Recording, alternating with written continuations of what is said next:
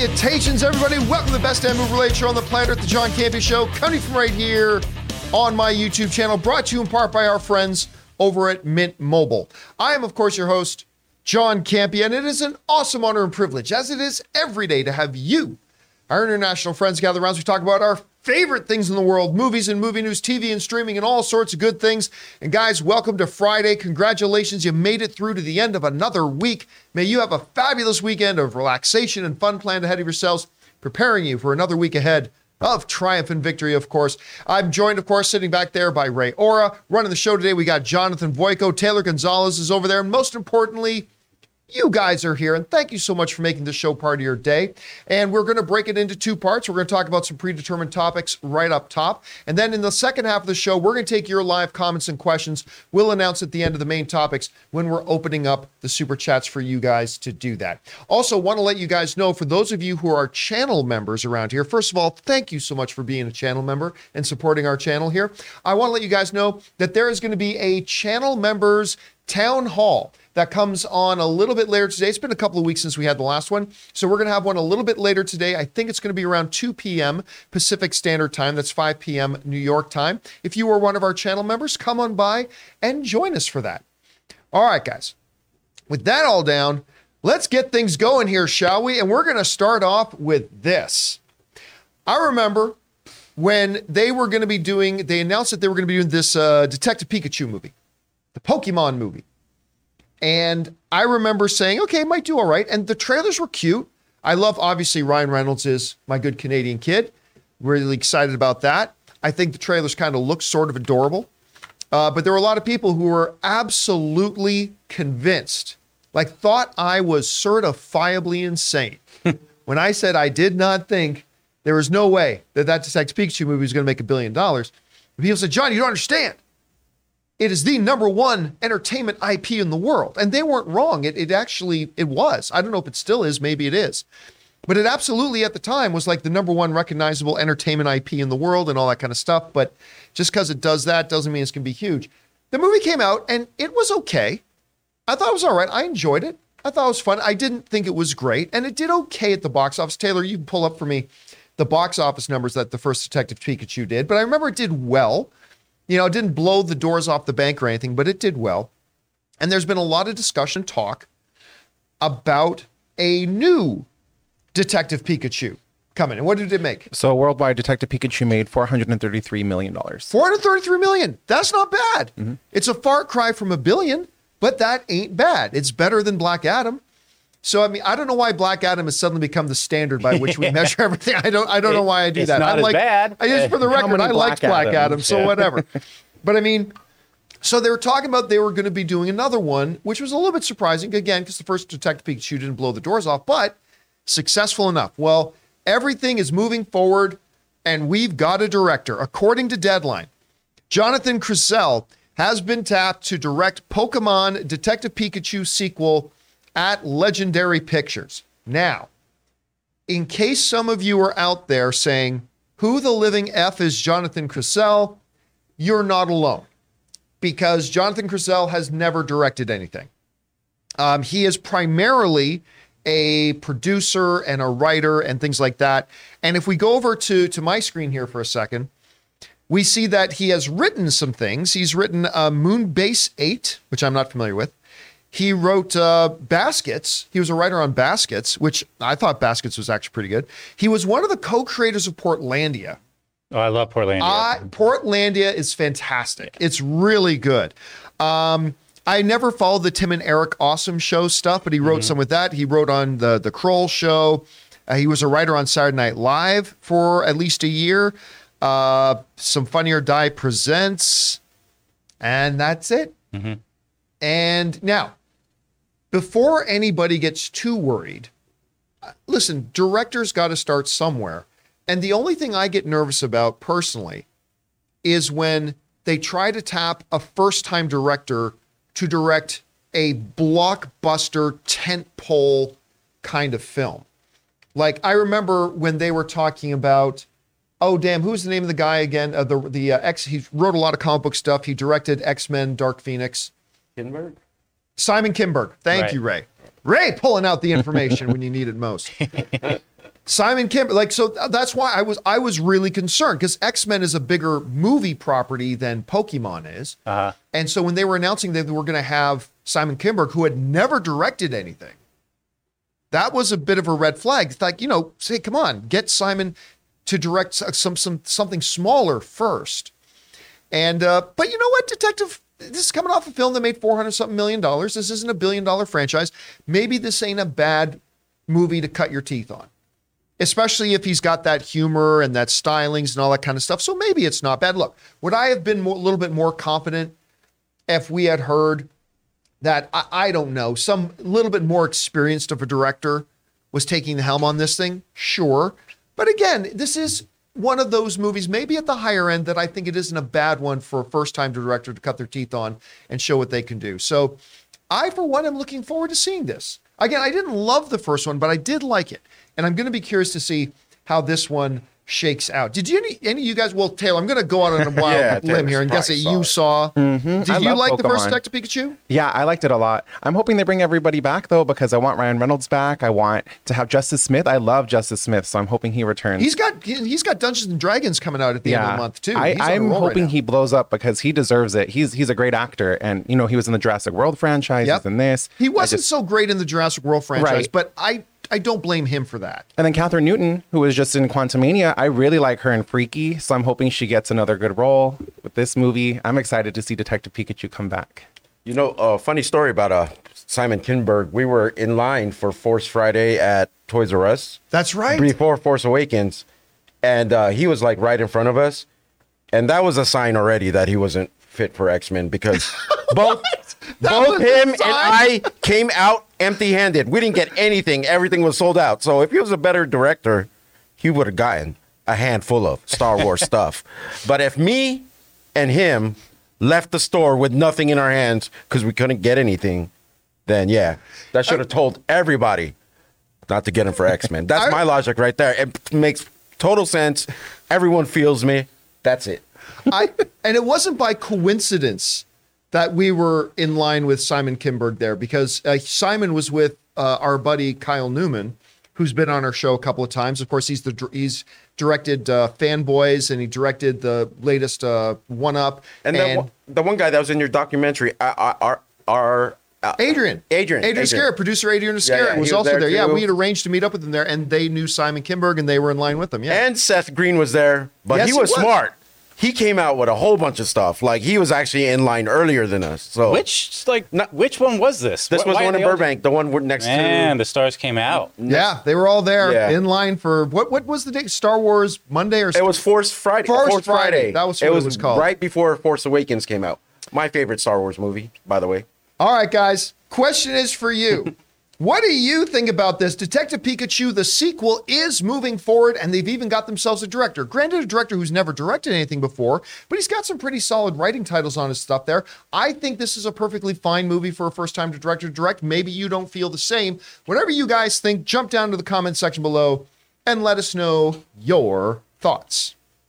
All right, guys. With that down, let's move on to our next topic here, shall we? And that is this. I am a big fan of director Guy Ritchie. I, I like Guy Ritchie's movies very, very much. And I'm also a big fan of Jason Statham. You know, Jason Statham was the first celebrity interview I had on my first website, the movie blog. Know what I mean? Yep. Jason uh, was talking about his film Crank, which, of course, a couple of buddies of mine, Mark Neveldine, Brian Yeah. Taylor, directed. But, and he did the first thing. And I remember one of the questions was something about, because it comes up in the movie, coming about, uh, question about Viagra. And Jason Statham says, no, don't need Viagra. Get a little rubber band. I'm like, and that was, I know, I, I, I had no idea where he was going with the rubber band thing. That was Apparently, that was a manly thing for a Jason Statham to do. If you understand the first Crank movie, you know what we're going with, with there. But love him. Um, I I love Aubrey Plaza. Absolutely love her. Uh, but I'm going to tell you what. So I went to go see their new movie, Operation Fortune. Jean Jean Jean Jean Jean Valjean. I, I honestly don't know how to say the last part of the show. But uh, Operation Fortune is what I'm going to leave it at. Josh Hartnett's in it. Cary uh, Elwes, who I you know Dread Pirate Roberts and Westley from Princess Bride and Hugh Grant. I'm going to tell you right now, return. Hugh Grant steals this movie. I had a feeling he would. He is so good. And of course, he's worked with Guy Ritchie before. I mean, at least once he did Man from Uncle with Guy Ritchie, which I love that movie too. So uh, Hugh Grant totally steals it. Jason Statham is exactly Jason Statham, the Jason Statham you'd expect, and that's exactly what I wanted. Aubrey Plaza is great. Uh, she's got the best one-liners. She has like there's some really good humor in the movie, and she's got the best one-liners uh, in it. So the basic idea is this. Here's the basic premise of Operation Fortune. Somebody has stolen something dangerous, hmm. but the government doesn't know who stole it, what exactly it was they stole, although they just know it's something dangerous, but they need to find out what it was exactly, and who's trying to buy it. So there's a whole bunch of mystery going on. So the government, instead of getting their official, you know, agencies involved, they get one of the black op off the books agencies that works for the government from time to time, run by Cary Elwes. And he's got his team led by Jason Statham. And they go off on this intrepid quest to find out who stole it, what was stolen, and who they're selling it to, and why they're what they're going to use it, what nefarious purposes they're going to use it for. All right, here's the thing. It might be my least favorite Guy Ritchie movie. But that being said, I don't have a single Guy Ritchie movie that I straight up don't like. Well, wait, did he direct Swept Away? I'll check right now. I because if he did, I wait a minute. I'm did he did he direct Swept Uh, Away? the 2002 movie, yeah, he he directed. that. okay, okay. I cha- I changed my mind. No, you love Swept Away. that is the worst movie that Guy Ritchie directed. So let's take Swept Away off off the off the books for a second. And other than that, this is my least favorite one, and I, I didn't like that one, but I still enjoyed this movie. Now, look with the bad stuff first, and I did put up my out of theater reaction to it last night. The bad stuff first. It it definitely feels disjointed. Like as you're going through the narrative, like it, it does feel a little bit clunky. And sometimes Guy Ritchie, because Guy Ritchie movies move at such an insane breakneck pace that sometimes the flow of the narrative doesn't feel smooth. And this movie definitely feel you can feel it. It feels disjointed. Quite frankly, sometimes in this movie, it kind of felt like they were making it up as they went along. Um, a little bit. Also, go back to that last picture you just had. So there's this picture. Aubrey Plaza in this one scene is like shooting at guys who are chasing them and everything. But I'm telling you, her gun was all over the place. It was so noticeable. Like at one point, let's go to my one shot. Let's say uh, this delicious aviation gin is my gun. Like so, she's pointing at the bad guys, right? Let's say the bad guys over or over uh, there, right? Sometimes as she's shooting, her gun's literally like this: pew pew. Pew, pew, like this when the bad guys were clearly that way. So that was kind of one thing. Um, again, like I said, a bit disjointed, narrative didn't flow well. Sometimes it felt like they were kind of making it up as they were going along. The editing was not the best, all that kind of stuff. At the end of the day, it's a rather kind of forgettable little action film. But sometimes on a Thursday night, that's a perfectly fine time at the movies. Ann and I had a good time. We we laughed. The action is really good. Jason Statham's fight scenes are great. Like his fight scenes, they're always great. They continue to be great. There's good action, but again, Hugh Grant steals the movie. So great movie? No. A good time? Yeah. I, I had fun. I had fun. And you know what? The last time I checked the Rotten Tomatoes meter, it kind of reflects that. I think the the the last time I checked, it had like a 57%, which means just a little more than half the critics liked it, a little less than half them didn't. And that that's right where I would expect it to be. That's totally where I would expect it to be after watching this. But for me, kind of a good time with the movie. If you get a chance, run out and check out Operation Fortune, Jean Valjean. All right. the question is for you guys. Did you have a chance to run out and see the new Jason Statham film? If so, what did you think about it? Are you like most people in the world that you didn't even know this movie existed or was even coming out this week? Whatever you guys think, jump down into the comment section below and let us know your thoughts. All right, guys. With that down, let's move on to man, it's a little bit of a tragedy that Rob's not here. Eh. Because let's move on to some Star Trek news. Modern Star Trek at that. Modern Star Trek news. Even if it's modern, Rob likes being here for the Star Trek stuff, but a little bit of modern Star Trek news. All right, so CBS, what was it called? Paramount Plus was called CBS All Access. Okay. You might have to get it. So when when CBS All Access was kind of out, they their big series that they were relaunching Star Trek for the small screen was coming in the form of Star Trek Discovery. And it was a little divisive. I mean, you get a lot of the classic Star Trek fans. Now, Listen, I've been watching Star Trek since I was a child because my mom loved watching Star Trek. We, she would put on the old Star Trek, the original series reruns. So I grew up watching that stuff. And of course, obviously, then when Star Trek The Next Generation came out, I mean, I was a kid, but I, I loved watching it, all that kind of stuff. But, you know, I, I, it's fair to say there's a contingent of classic Star Wars fans, or Star Trek fans, I should say, that they weren't going to like anything that came out unless it was exactly like the old Star Trek. And the argument I would have with my friends, with my fellow Star Trek fans at the time, I remember when, when the J.J. Abrams, the first Star Trek movie was coming out. By the way, that first J.J. Abrams Star Trek movie that came out, I shit all over that movie a year before it even came out. I was like, this is a dead franchise. This, this, this, this is probably, and what year did that come out? 2009? I want to say for that Star Trek. It was 2009. I only know that because Rob. so that it all in day. 2009 that that Star Trek movie with Chris Pine comes out but- and but before it came out for a full year I was saying this is the dumbest idea ever this is a dead franchise because literally the fan base is dying off like literally the, the fans of the original series were literally dying and no new fans were being created They all had one bun in the grave. they all had one pun in the grave, as Rob would say, right? But it, and it's hundred percent true. There were no new fans being created. We saw the box office of all the Star Trek movies were dropping like stones. Each one was making less than the previous one. No new fans were being created. Guess what? The definition of dying is when cells are dying off and new ones aren't being created. It was a dead franchise, and I thought it was a stupid idea what they would do it. They came out with Star Trek was the biggest box office result they ever had for a movie. And it was different. And and I tried to tell my fellow Star Trek fans at the time, it's like, listen, this is a, a new era. This is like audiences are looking for things a little bit different. And you can't just go back and keep doing things the way you were doing them before, make it a little bit fresh. So whatever. They but listen, undeniably, what I remember Rob and I had this discussion because the one thing Rob concedes to when talking about that is that J.J. Abrams Star Trek movie did create for the first time in ages new fans of Star Trek. Something uh, Star Trek hadn't done in a, in a while, at least not since the Next Generation came out. So anyway, now we jump forward to Star Trek Discovery. And they do it again. They try to make Star Trek a little bit different again. They try taking different approaches, give it different DNA. And I'll tell you what, I quite liked it. I, I quite like Star Trek Discovery. I particularly like the first season. Eh, like a lot of shows, it has it has some hits and some misses. I'm not going to sit here and tell you Star Trek Discovery is great. I think they've had some great moments. I think they've had some bad moments. I still don't like the whole time crystals thing for those of you who watch Star Trek Discovery. Still don't like all that.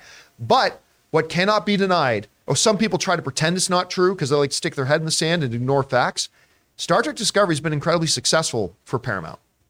So much so that it launched a whole bunch of new series, including my favorite Star Trek series since The Next Generation, which is Strange New Worlds. I love that show. I think that show's great. But it's also reached five seasons, and now we know the fifth season is its final one. As according to the Hollywood Reporter, Star Trek Discovery is going to end with this upcoming season five. Now, they said the following The Paramount Plus sci fi drama will embark on its final voyage with its upcoming fifth season. Sources say principal filming of the season is mostly complete, but with this move to end the show, there will be additional filming to help craft a conclusion for the series. The fifth and final series will now uh, season will premiere in early 2024. So they were in the process, well into the process making season five, when the decision got handed down that okay, this is going to be our farewell. So they decided to budget out more shooting time and whatever so they could actually wrap the series up. And then they bumped the release date of the series because season five was supposed to come out, I believe, later in 2023. And now they've bumped it to 2024 to give it that room and that breath so they can finish it off. And, you know, it- whenever a show like this or a movie franchise starts to head towards its conclusion, you start wondering what's the legacy of this movie franchise or this series is going to be. What will the legacy of Star Trek Discovery be? I think what you can't deny, first and foremost, is that it, the, it will have a legacy of divisiveness. Like, again, I like the show overall, but there's no denying there, there are a lot of older you know, Star Trek fans and, and whatever fans of the more classic stuff that that it did not sit well with. It was very different from the Star Trek that they grew up with and liking. And and it's fair to say that the number one thing about the legacy of Star Trek Discovery will be that it was divisive. It was. However, there's also a couple things that aren't deniable either. It'll have a legacy of sparking an entire era of new Star Trek on television because, you know, we've got some animated series, we got Picard, we got Strange New Worlds, all that kind of stuff. And none of them would have existed were it not for the success of Star Trek Discovery. Here's another interesting thing about that. And ooh, this is going to rub some people the wrong way. At five seasons, Star Trek Discovery lasted two seasons more than the original Star Trek series did. Ooh, ooh, where's the where's the gif of that cat from uh, from Puss in Boots that goes, ooh, yeah, I said it. I said it. It's true. It lasted two seasons longer than the original series did. Now, of course, this is a different era altogether. But also in in an, in the streaming era where shows get canceled, good shows get canceled after one, two, three seasons. This thing's made it to five. So, bullying, I'm would they have liked to have gone longer? I'm sure they would have. Could this show have been a better show? I agree. Even as somebody who likes the show, I agree. It could have been a better show. Could have been great. It wasn't great. It was all right. It was good. Ups and downs. But uh, it will have a legacy of being divisive and yet a legacy of success. And both are true. So uh, hats off to the folks who brought us Star Trek Discovery. They've got a whole new franchise launch now. It's one of the other than you know once this little thing called Yellowstone came around and Taylor Sheridan came around, but it was the most other than that it's the most successful thing Paramount Plus got going for it. So bully to them, good on them, and congratulations to the folks behind Star Trek Discovery for getting five seasons and the legacy that they will have. Questions for you guys. What do you think about this? Star Trek Discovery drawing to its conclusion at the end of season five. What do you think its ultimate legacy is going to be? Whether you liked it or not, how do you think people will remember it? Whatever you guys think, jump down to the comment section below and let us know your thoughts. All right, guys. With that down, let's move on to another issue here, and that one is this. Every once in a while, a movie gets announced that we go, wait, why? Why are they making that movie? Like if they were to come out and say they're doing a Joe Dirt 2. I don't know. Did they do a Joe Dirt 2? Was I don't I I don't, I don't know. think so. I don't think so. I'm going to hope there wasn't. Okay. So like if they were to come out and announce a Joe Dirt 2, we would probably be asking ourselves, why on earth are they doing a Joe Dirt 2? That's the kind of reaction I had when they announced that they were doing a Madame Web. Like why? Why on earth are they're doing Madame Web? Now, uh, while there were some questions about that, like why on earth would you do this? The reality was they started announcing a pretty decent lineup for a cast. Dakota Johnson leading it. I love Dakota Johnson. I'm becoming a bigger and bigger fan of hers. Uh, Adam Scott, who is, of course, big hit with Succession right now, not Succession, uh, um, Severance. Big hit with Severance right now. I love him on Parks and Rec, all that kind of stuff. That's great. But also Euphoria's Sydney Sweeney. And there are some rumors and whispers going around, but now there's a fresh bunch of reports about who Sydney Sweeney is going to be playing. And according to these reports, Sydney Sweeney is going to be playing Spider Woman in the upcoming Madame Web. But the Julia Carpenter version of Spider Woman, who, if I'm not, if my memory's not failing me here, was the second iteration of Spider Woman. So the folks over at CBR say the following. They say Euphoria star Sydney Sweeney's character in the upcoming Sony Spider-Man universe film Madame Web has reportedly been revealed. Sweeney is portraying the second incarnation of the Spider Woman in Madame Web. Marvel Comics' second in, in continuity Spider Woman was, of course, Julia Carpenter, who succeeded Jessica Drew. Julia's apparent involvement in Sp- Spider Man uh, Madame Web film is especially noteworthy, seeing how she is also the second and current Madame Web in the comics, having succeeded the late Cassandra Webb. So, there were some questions going around about is Dakota Johnson playing the Julia Carpenter Madame Web, or is she playing the Cassandra Webb character? And I guess that this puts that to bed now because if we have Sydney playing Julia Carpenter, then that must mean that Dakota Johnson's playing Cassandra as uh, Madame Web. And I'll tell you when my interest in this movie started to get piqued. I was not very interested in this movie, like most people, until about a year ago. Ray, I don't re- know if you remember us doing this show where we talked about this, mm-hmm. but some images, if you guys remember this, some set images got released of like Adam Scott and Dakota Johnson were like paramedics of some sort, and there Right. there was a car crash, but they were really old cars, like cars set in the like from the 80s or something like that, mm-hmm. which made us think of say, is this going to be a period piece? And then rumors came out that some Gus's gas station movie review dot fart website started run with, but I had also heard too. I have I still to this day cannot confirm whether they were true or not, but some whispers started to come out, some reports started to come out that the basic plot of Madame Web, and again, let me be clear, we don't know if this is true or not at all. I, this is just we we had heard at the time. Was a little bit of a Terminator kind of plot, where this movie was set back in the late 80s or early 90s. That the idea was that a villain who had grown tired of not being able to defeat defeat Peter Parker's Spider-Man goes back in time to kill Mary Parker. And Mary Parker apparently was going to be played by Emma Roberts from um, what's the best thing I can mention from? We're the Millers. Um, she's done a bunch of other stuff. She's of course Eric Roberts's and Julia Roberts's uh, niece. Actually, no, she's Eric Roberts's daughter. And Julia Roberts. Yeah, and Julia Roberts' niece. Mm-hmm. That's right. And she's wonderful. I, I like her a lot. So apparently, then the whispers were that she was going to be playing Mary Parker, the actual mother of Peter Parker, and Adam Scott was going to play Richard Parker, the father of Peter Parker. And this notion came out that the plot of Madame Web was going to be that the, this villain's going to try to kill them off. And so then this gaggle of Spider Man allies get together and a la Arnold Schwarzenegger, they travel back in time to stop this villain from killing Spider Man. Now, again, no idea if that's the actual direction they're going in, but if it is, sign me up as being actually quite interested in this. So, I, I mean, I don't know. We'll have to see. But the whole notion about who Sweeney's playing, most probably the reports are saying she's going to be playing the second iteration of Spider Woman. I like that. Question is for you guys. What do you think about this? Do you like the idea of these reports that maybe Sydney Sweeney is playing Spider Woman, the second iteration of Spider Woman, the Julia Carpenter version of Spider Woman?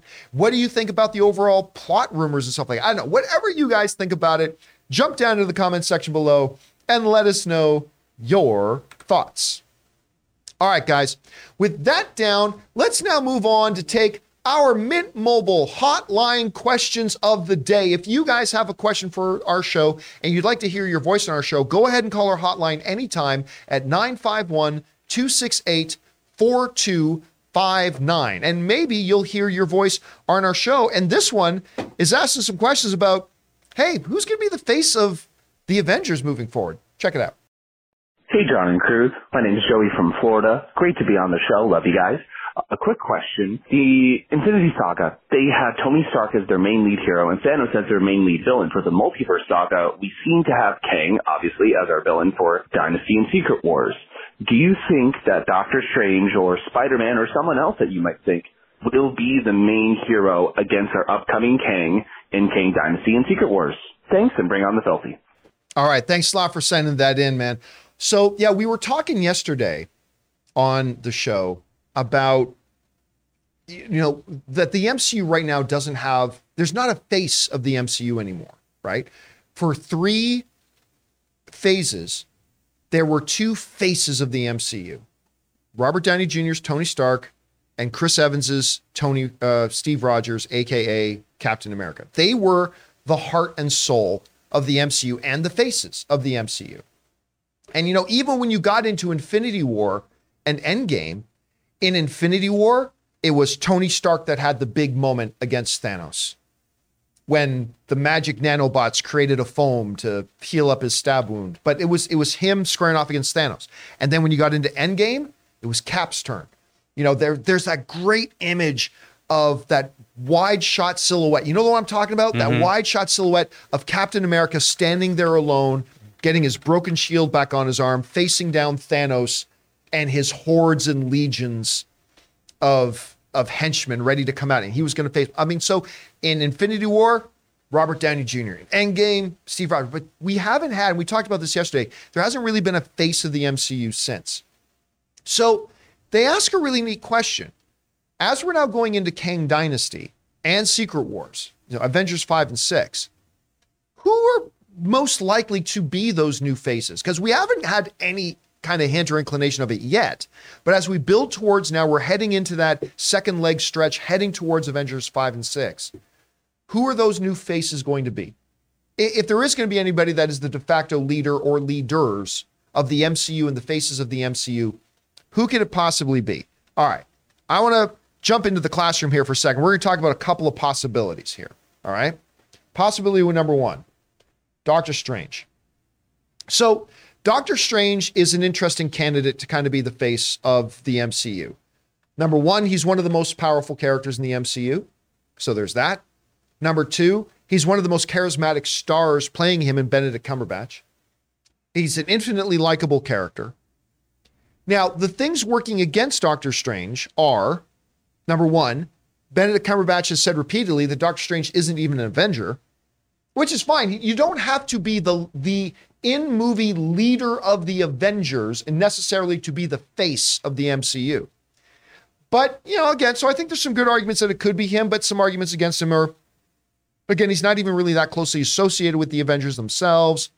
And you know, Doctor Strange in the Multiverse of Madness, while wildly successful, making over $900 million, is a little bit divisive among some fans. So there's that. So Doctor Strange is one of those names. Another one is Thor. I mean, Thor is an OG. He's been around since the beginning, since the first event, prior to the first Avengers movie. So, and it's played by one of the biggest stars in the world and Chris Hemsworth. The Thor films have been very successful, all that kind of stuff. And again, he is one of the maybe a top three most powerful character in the MCU, the God of Thunder. So these are all reasons why maybe Thor could be it. The the arguments against Thor being it though are even prior to Love and Thunder. Even in Ragnarok, which I consider Ragnarok to be awesome. I love Thor Ragnarok. That movie to me is incredible. But even in that, you know, Thor, we started to see Thor lean a little bit more into the silly, which I thought Thor Ragnarok was a nice balance of the heavy and serious with the more lighthearted and silly. It was a good balance. But then we get into Infinity War and we and we start getting Fat Thor, and then we got Thor Love and Thunder, and a lot of the audience, I mean, a bunch of people did like Thor Love and Thunder. I like it. I didn't love it. I have problems with it. But and a lot of people straight up didn't like it. So, you know what? There's some good arguments made that Thor could be it but some solid arguments that he might not be. All right, next up, we've got Captain Marvel. Now, the biggest argument to be made that Captain Marvel will ultimately maybe become one, either the face of the MCU or one of the faces of the MCU, is that Kevin Feige talked up the Captain Marvel character a lot prior to the first movie coming out. They're talking about how Captain Marvel is like the most powerful character in the MCU. I mean, that's what Kevin Feige said. I don't think, I think it's kind of shook out that maybe Scarlet Witch is the most powerful character in the MCU. But that being said, he had a lot of big things lauding Captain Marvel. The first movie comes out, makes over a billion dollars at the box office. One of the true big heroes of Endgame. You know, the battle was turning. That that final battle in Endgame, it was turning. And then out of nowhere, here comes Captain Marvel taking out the fleet, the ship, and everything single handedly and all that kind of stuff. I mean, so there's some strong arguments to be made for that. Arguments against Captain Marvel, though, maybe becoming the new face, is that while the first film did make a billion dollars, and while I'm sure the second film is going to be quite successful, she's not one of the more popular characters, right? I like the first Captain Marvel movie. I like this Carol Danvers character a lot but she's not really one of the most popular characters out there. And, and, and just pure fan popularity, I think, has to be one of the things you take into consideration about whether they can become the face of the franchise or not. So, some arguments for, some arguments against. All right, we got to talk about this guy, Spider Man. Now, there, we had the debate the other day about whether Spider Man could be the leader of the Avengers. That's idiotic, in my opinion. Straight up idiotic. He's a child. He is a child with notes who just two movies ago was like, I have access to people's Facebook page. I'm going to make this guy look dumb to the girl I like. Blah, blah. Like that literally was two movies ago. You think that child can be the leader of the Avengers? Fuck no. That's one of the stupidest things I've ever heard.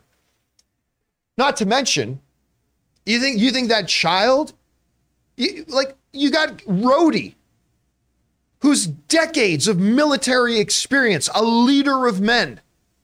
Think Rhodey's gonna follow? Like, in what universe does Spider-Man, this child, become the leader of this guy with decades of military experience and leadership and all that kind of stuff? A leader of men. In what world does that become a reality? In what world does, say, even Sam Wilson, the new Captain America, again, military vet, like been in leadership, all that kind of trained military and tactics and all that kind of stuff. In what world does he go, yeah, I'll follow this kid who just graduated high school? That doesn't happen. But there is a difference between being the leader of the Avengers and being the face of the MCU. And we just talked about with Captain Marvel that you got to be popular. Like with the fan, for if you're going to make a character one of the faces, the forefront face of the MCU, the popularity of that character has to come into play. And listen, guy, correct me if I'm wrong, but I think there could be an argument that with Steve not there, with Tony not there, I mean, and, and you know, Natasha's gone. I think there's an argument to be made that Tom Holland Spider Man right now may very well, amongst fans, be the most popular character in the MCU. He's the most popular character in the comics. So I mean, he's definitely in the comics. Yeah. And I think there's, and not to mention his solo movie just made one point, how much? 1.9 billion, 1.7 billion? I can't remember how much. A lot of B, big number of money at the movie. So I honestly think out of the four we've had so far, Spider Man probably becomes the leading candidate of being like kind of the face, not the leader of the Avengers, but the face of the MCU heading forward. All right, well, what about this? Talking about guys who just had a billion dollar film, what about somebody who's not even been in the MCU yet? What about Reed Richards? Let's bring up my screen there for a second. Like we're going from Spider-Man, who's been around in the MCU, kid, all that kind of stuff. Thor is an OG. Doctor Strange been around for a bit. Captain Marvel had, you know, is coming up with the Marvel. Reed Richards hasn't even appeared in the MCU yet, but he's going to be the smartest man in the universe in the MCU once he makes his appearance. Like right now, they say Shuri is the smartest person in the MCU, and she is right now. But once this guy shows up, this guy is the smartest guy in the MCU once he shows up. And if, and this is a big if, if it's John Krasinski playing him, which again, it's probably not, it's probably not. But you take a character like Reed Richards, and then you take a guy with infinite charm and likability that the fans love and John Krasinski playing him. Even though this character has not appeared in one frame, well, well, that's not true. He was in Doctor Strange: Multiverse of Madness, but that was another Earth's version of him. Mm-hmm. But even though whatever iteration of this Reed Richards is going to be has not even appeared for a single frame in an MCU movie yet, I think there's a strong argument that a Reed Richards, particularly if it's played by John Krasinski, could end up being one of those faces in the MCU. All right, how about this? How about Wong? Kevin Feige calls it the Wong Cinematic Universe now. Wong is kind of taking the place, actually, of um, uh, uh, Samuel Jackson's Nick Fury as kind of the connective tissue behind the various characters. He's in all the multi team things. He's popping up in Shang-Chi. He's popping up in She Hulk. I mean, everywhere you turn, there's Wong. It's the Wong Cinematic. He is the Sorcerer Supreme. I love this character deeply.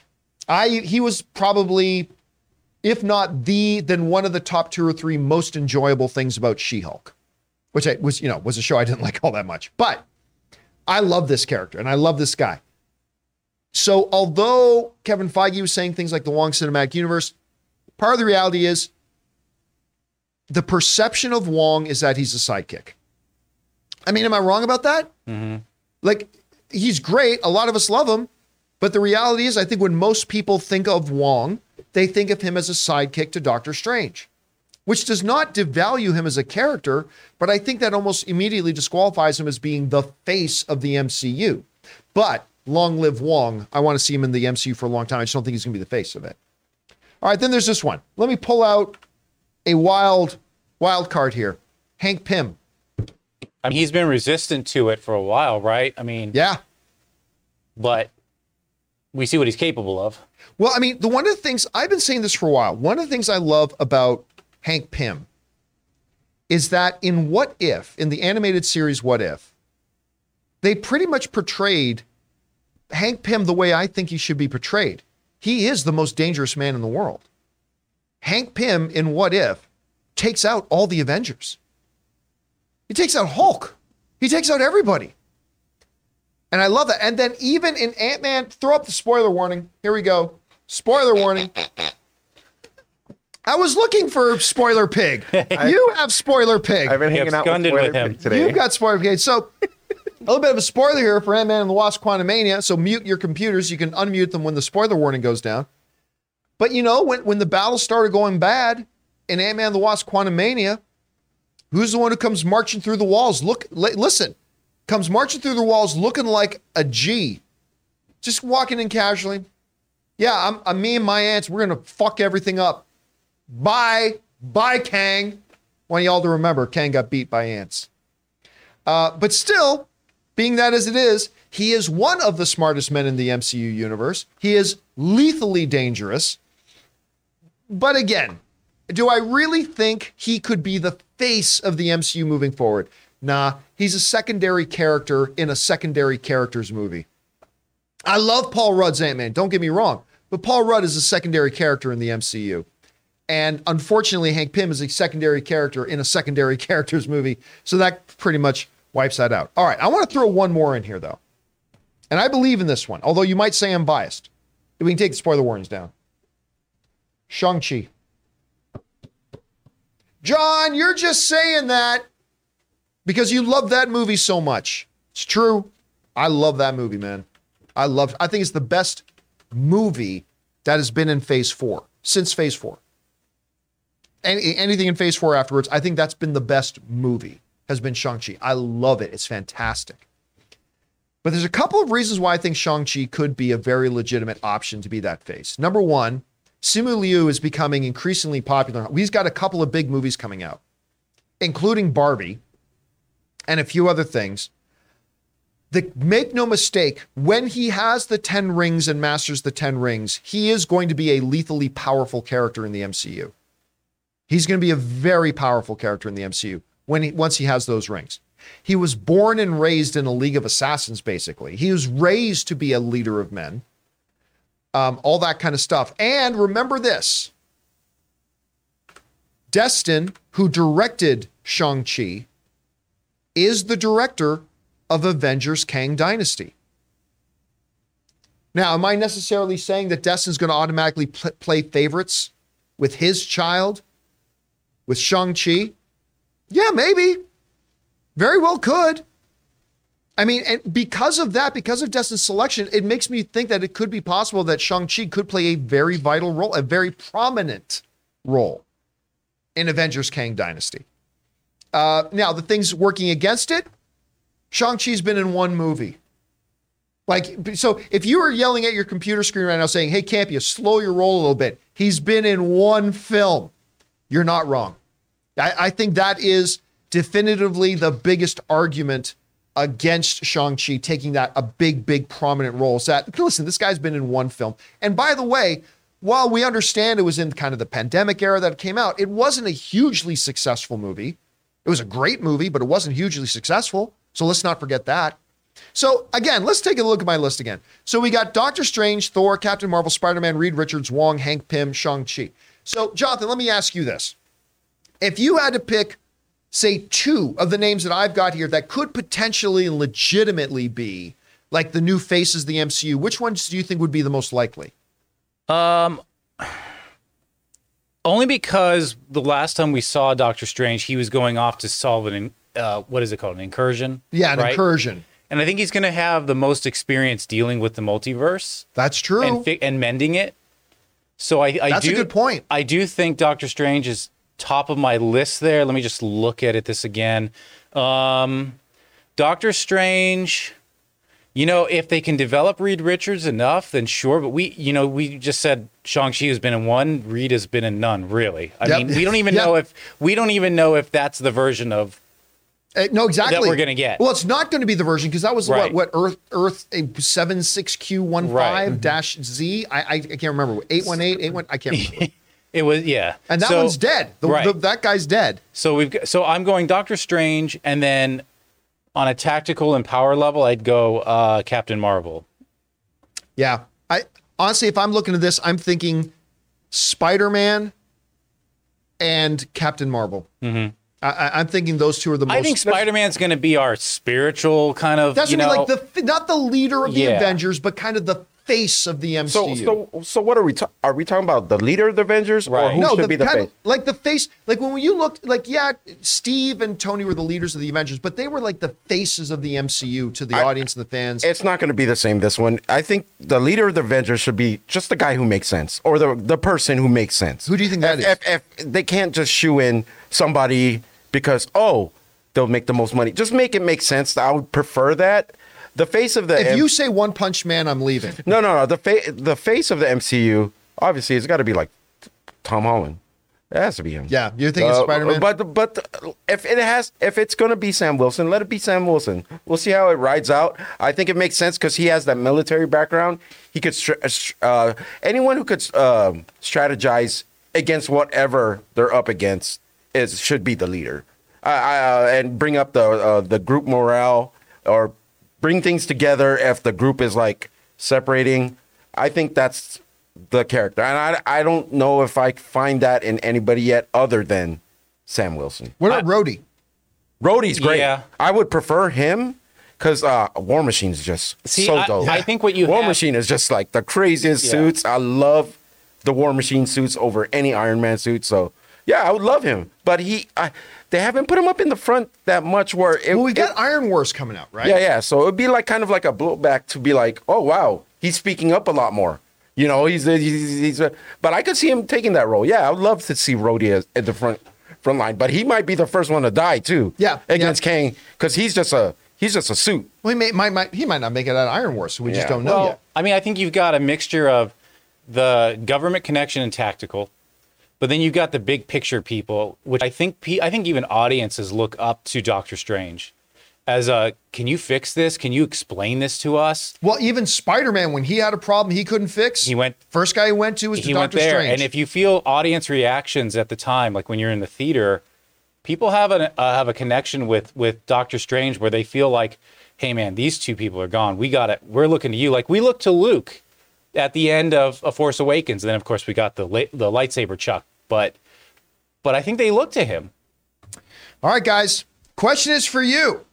What do you think about this? Like right now in the MCU, it's it's a little bit identity less. We don't really have anybody who's a face of the MCU right now. No discernible DNA or leadership, but we've got a ways to go until we get to Avengers 5 and 6. Who do you think Marvel is going to kind of set up as the face or faces of the MCU by the time we get there? Do you think it's any of the people that I've listed here? Maybe you think I'm leaving some people out. Whatever you guys think, jump down to the comment section below and let us know your thoughts. All right, guys. Before we move on here, we're going to take a quick second here and thank one of the sponsors of our video today, the great folks over at Rocket Money.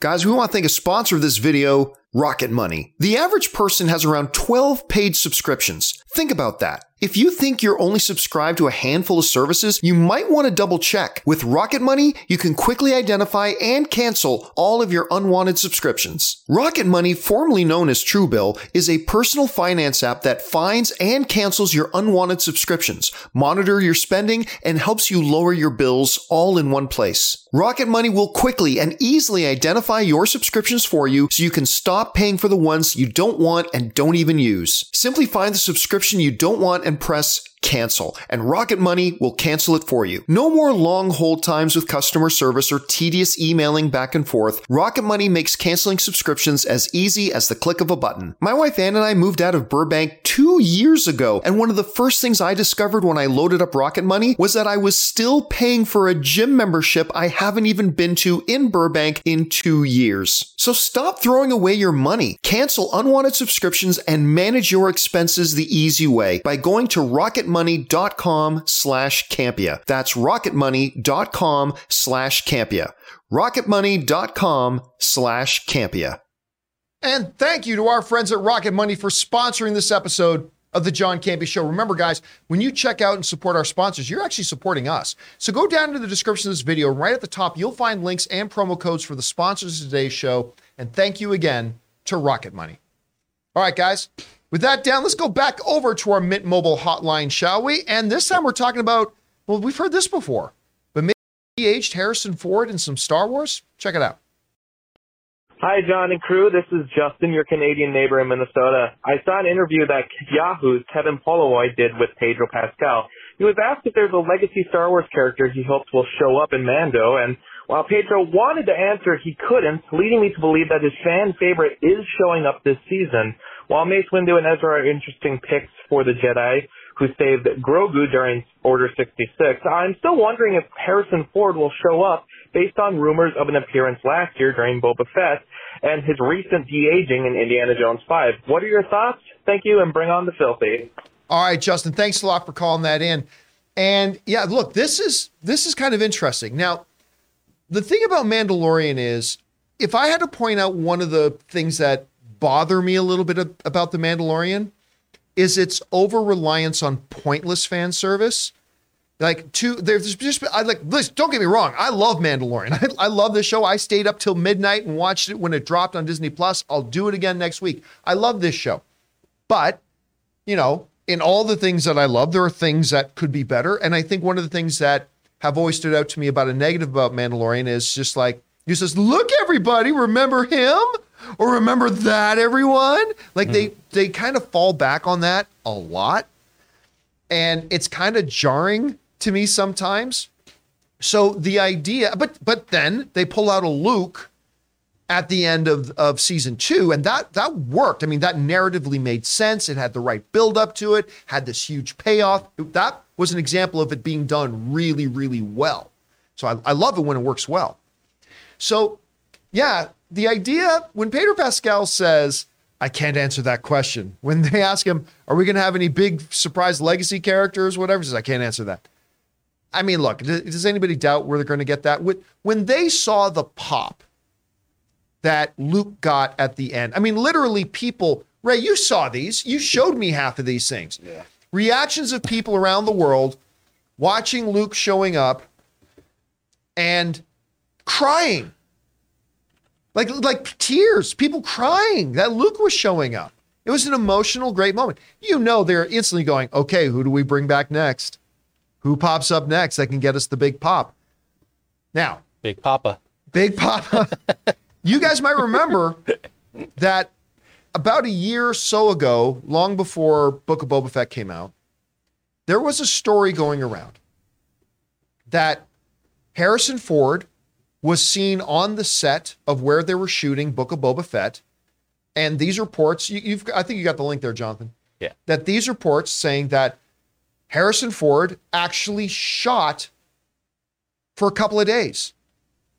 The, the, reports came out that said Harrison Ford was there. Now, granted, these reports did not come from the Hollywood Reporter or anything like that, but these reports are going around that Harrison Ford was spotted on set or around the sound stages of where they were shooting Book of Boba Fett and said he did several days of shooting. Now, I remember we talked about this. The, the rumor was that he was now going to pop up in the Book of Boba Fett. We were going to see a de-aged version of Harrison Ford in the Book of Boba Fett. And I said at the time, I went back and looked at the old episode of our show. I said, I don't believe this. I mean, obviously, there could be some truth to it. I mean, they're they're always looking to get that cheap fan pop out of people, so it's something they could do. But I don't buy it. I don't think this is what they're doing. And sure enough, Book of Boba Fett came out, came and went. No Harrison Ford. But could there be a case to be made that maybe that report was true, that Harrison Ford while he was shooting Indiana Jones 5 and was doing a lot of de aging for that, took time to step over for a couple of days to the volume and where they're shooting Book of Boba Fett to shoot some footage for not Book of Boba Fett, but maybe for a Mandalorian season three. The first thing I will say about that is it is not the most ridiculous theory. We have seen, particularly in big franchises, where they have shot stuff with people way in advance just because they knew they were going to use it somewhere down the road. We've seen that. As a matter of fact, they did that with, um, I believe they said they did that with Stan Lee, did they not? I believe they shot a bunch of things with Stan Lee. Kind of booked them. Yeah, they, advance. they kind of, yeah, they they shot a bunch of things, even if it wasn't for the immediate thing they had coming out or whatever. They recorded some stuff with them, they shot some stuff with them. But we've seen that happen in franchises before too, where they've done that. So is it conceivable that they decided that we're going to shoot some stuff with Harrison Ford while while while we've got him booked, like he's shooting Indiana Jones 5 for us right now with Lucasfilm.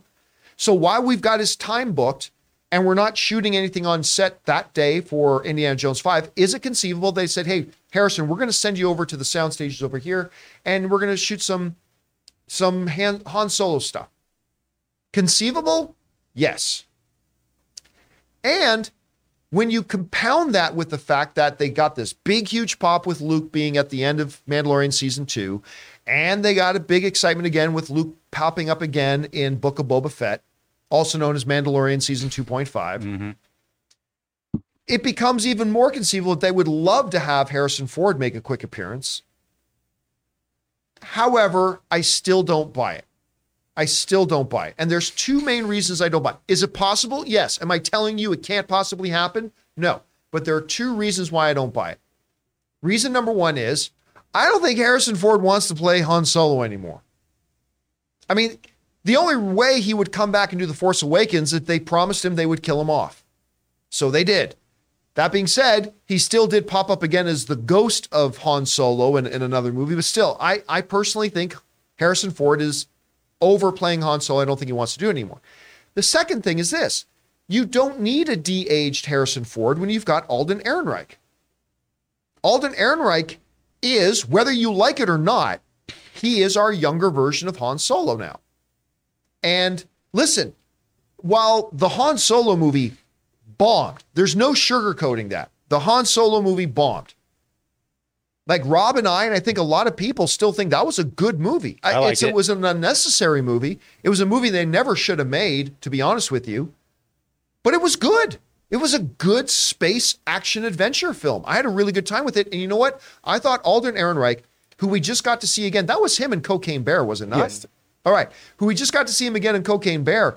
I think Alden Ehrenreich did a terrific job of playing Han Solo without doing a Harrison Ford impersonation.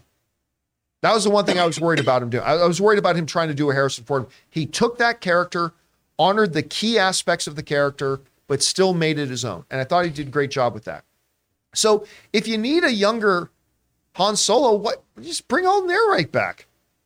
Although I don't think they have any plans of doing a sequel to Solo, whatever. So I, I mean, I don't know. Uh, the question is for you guys. What do you think about this? Do you think there could be a chance that Harrison Ford actually did last year shoot some footage for a Mandalorian season three? It seems like a stretch for me, but I concede it would be at least possible, even if I don't think it's going to happen. But maybe you think it's a lock. Maybe you think it's 100%. Listen, they got that big success with Luke. They want to do it again with Han. And if they've got Han there, why not do it? I don't know, guys. Whatever you think, jump down to the comment section below and let us know your thoughts. All right, guys. With that down, oh, there it is. You see the symbol behind my head. it's not the real Batman symbol, Uh oh. Kind of looks like you're Batman right and now. I- there you go. but it is. It is nonetheless a Batman symbol. Gonna talk- BBC. Gonna talk a little bit about Batman Beyond. Or, So we, or we don't have to at all. you know what? You're right. Let's move on to the next topic. No. So, Batman Beyond. This is this is a, a pro- was a little animated show, a, a comic book character, little animated show. Lasted a couple of seasons, then disappeared. But to say that it has a passionate fan base would be an understatement. It has a. They don't want to admit this, but it's true. A small Oh my god. But very passionate fan base. Not unlike, say, passionate the passionate fan base of something like Firefly and Serenity, which I love Firefly and Serenity. I'm one of those, but it was a small fan base, but a very passionate one. Very passionate one. And for a long time, people have been wanting to see, some people have been wanting to see a Batman Beyond return. And I have said for over a decade, it ain't going to happen. And everybody keeps telling me, yes, it will, John. Any minute now, we're going to get a Batman Beyond. And for 10 years, I've been told, any minute now, we're going to get a Batman Beyond. For 10 years, we haven't. Now, then something funny happened. Spider Man Into the Spider Verse came out. And not only was that movie fabulous and utterly fantastic, and one of the best, I'll say it, not just animated, one of the best comic book movies ever made. One of the other repercussions of that was even somebody like me had to go, you know, if they could make Spider Man into the Spider Verse with a Miles Morales who the average film fan does not associate some dude named Miles Morales with Spider Man, they think Peter Parker. If they can do that and do that so well and so successfully with Spider Man into the Spider Verse, I think a Batman Beyond project could be more likely than ever before. Now, I still never thought it would be live action because to people, there is only one Batman. Bruce Wayne is Batman, period, end of sentence. That's it. Not Chuckles McGee. What is the guy's name? Terry McGinnis. Terry McGinnis. Chuckles Good McGee. old Chuckles McGee. Oh my God, it's crazy. I went to high school with him. Oh, I don't know. Yes, sir. Yeah. Good old Chuckles McGee. Pee Hole Peter. Just oh, ready to go. Oh, I think I went to high school with him too. Hey, I mean, ready to go. So, I mean, but that's but that's the reality. The film goers, the average audience does not know whatever McGinty. What is it? Peel, Peel Peter. Peel Peter. P-hole Pete. Peel Pete. Good old. Just old. call me Peel. Receipt Ray because I'm taking all these receipts right now. I'm Ray. taking all these receipts, baby. Because when Batman Beyond comes out and it's awesome, I'm gonna take out my wallet, my fat wallet, overflowing wallet. I'll be like, John, what's this? What happened in back then? What happened in 1942? Because it's gonna be a long time till we see a Batman Beyond live action. I'll admit to that, but it's gonna be awesome when we get it. Well, uh, Terry McGinnis, people in the live chat are reminding me, Terry McGinnis could have been closer to a movie than we maybe thought. Because according to reports, that back when Walter Hamada was still the president of DC Films, of course, he is not any longer. According to, to reports right now, Walter Hamada did greenlight that not not greenlit a movie, but he greenlit development of a Batman Beyond animated film, which is what I thought could be a better possibility after we saw Spider Man into the Spider Verse. And apparently, Walter Hamada did give a green light and say, start putting that together. Let, let's see what this looks like. Start developing it. Let's see if it looks like something we could do. Now, obviously, this was years ago that he did that. and since then, Walter Hamada is obviously no longer with DC. Walter Hamada is no longer the president of DC Films. None of the leadership that was there. AT&T, who owned Warner Brothers at the time, is no longer there. There are new sheriffs in town, and they are, of course, under the names of James Gunn and Peter Safran, who are the leaders now of DC.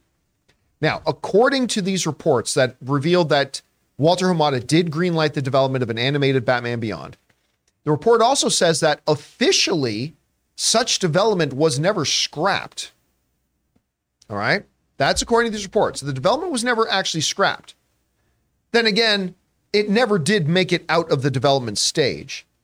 And under the new direction of Gunn and Safran, it looks like this animated feature is dead, but it's not officially dead, but it was never officially alive to begin with either. Some to remember. So the question becomes if Walter Hamada, the former president of DC Films, could have seen the potential, at least in trying to develop a Batman Beyond animated film, could James Gunn and Peter Safran, who obviously would have access to any development that did happen, could they at one point say, you know what? Let's take a swing at that. Let, let, let's see what happens. Let's go with it. Now, I'm going to go on record right now and say I don't think they will.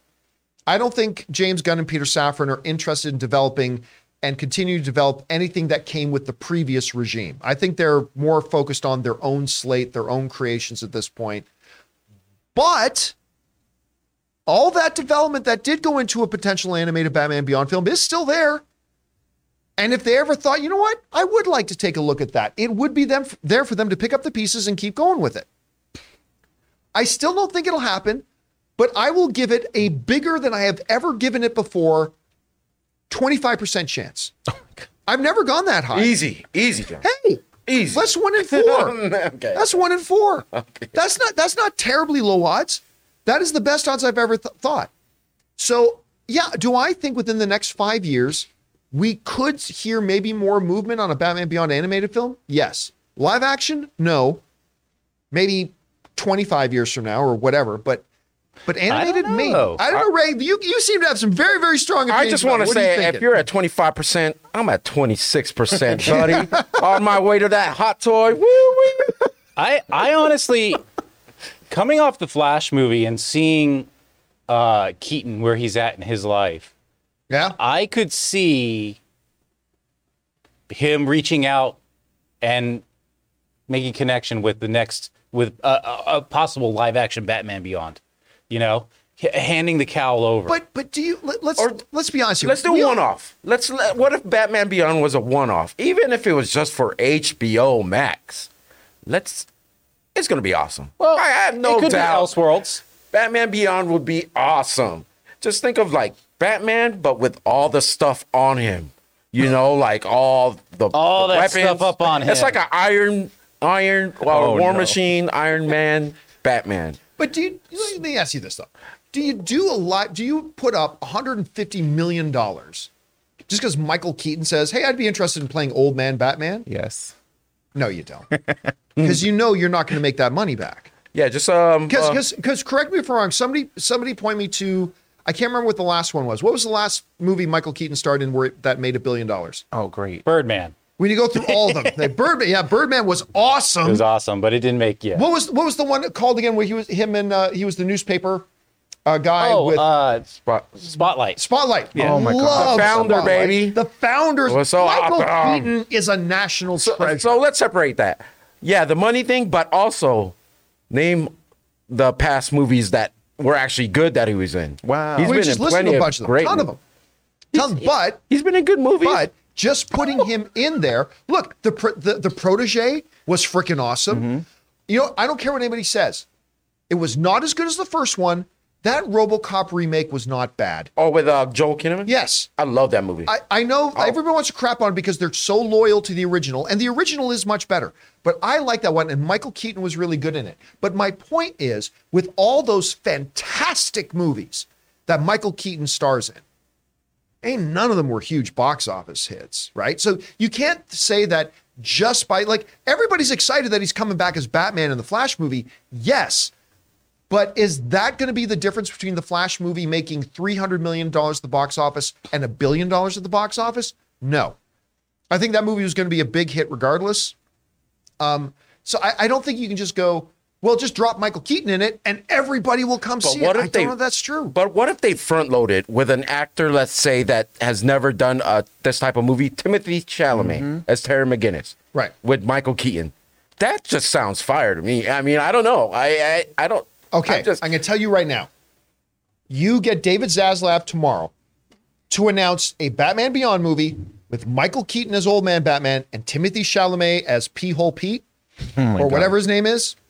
You put respect on P Hole Pete's name, buddy. Okay, uh, the, I'm uh, just saying, David, well- David Zav- Zaslav's office, please. Yeah. I'm just okay, saying, I'll Tim- hold. I'll Timothy hold. doesn't make a lot of. uh, he I hasn't will be made a lot. interested in that movie. You announce that tomorrow. I'm telling you right now, I will be interested in that movie. I still don't know that it makes $700 million at the box office, but I will personally be interested in that movie. I, I'm making the most obnoxious arguments against you right now, just because I want this damn movie. All right, I, I will make There are a lot of things- people that do. I will make things up just to win this argument that we need this movie.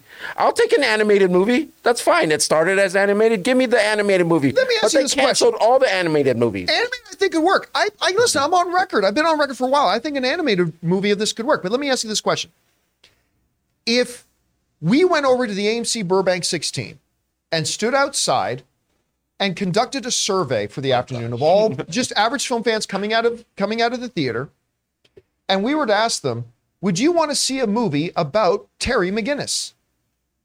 How many? What percentage? Honestly, let me let me ask each one of the three of you guys Looks over like here that. honestly, what percentage of the people, average film goers coming out of that theater, would even know who Terry McGinnis is? Well, That's why you have trailers. I'm going to say 30%. Why does- You think as high as 30? I do. I, I really do. three. So the spoiler pick. Why does it have to be in front of Three Burbank uh, AMC? Can't we 'Cause just go to every popular one. basement in America? No, I think you say. I think you in say Terry McGinnis. I think you say that name. No, but you say Batman Beyond. It's going to raise from there. And What I about, think uh, you- I'll go to 10% maybe. I think you introduce him within, you know, a, a franchise that's already popular. now, hey, let me give it. you the argument against myself that you guys should have thrown at me.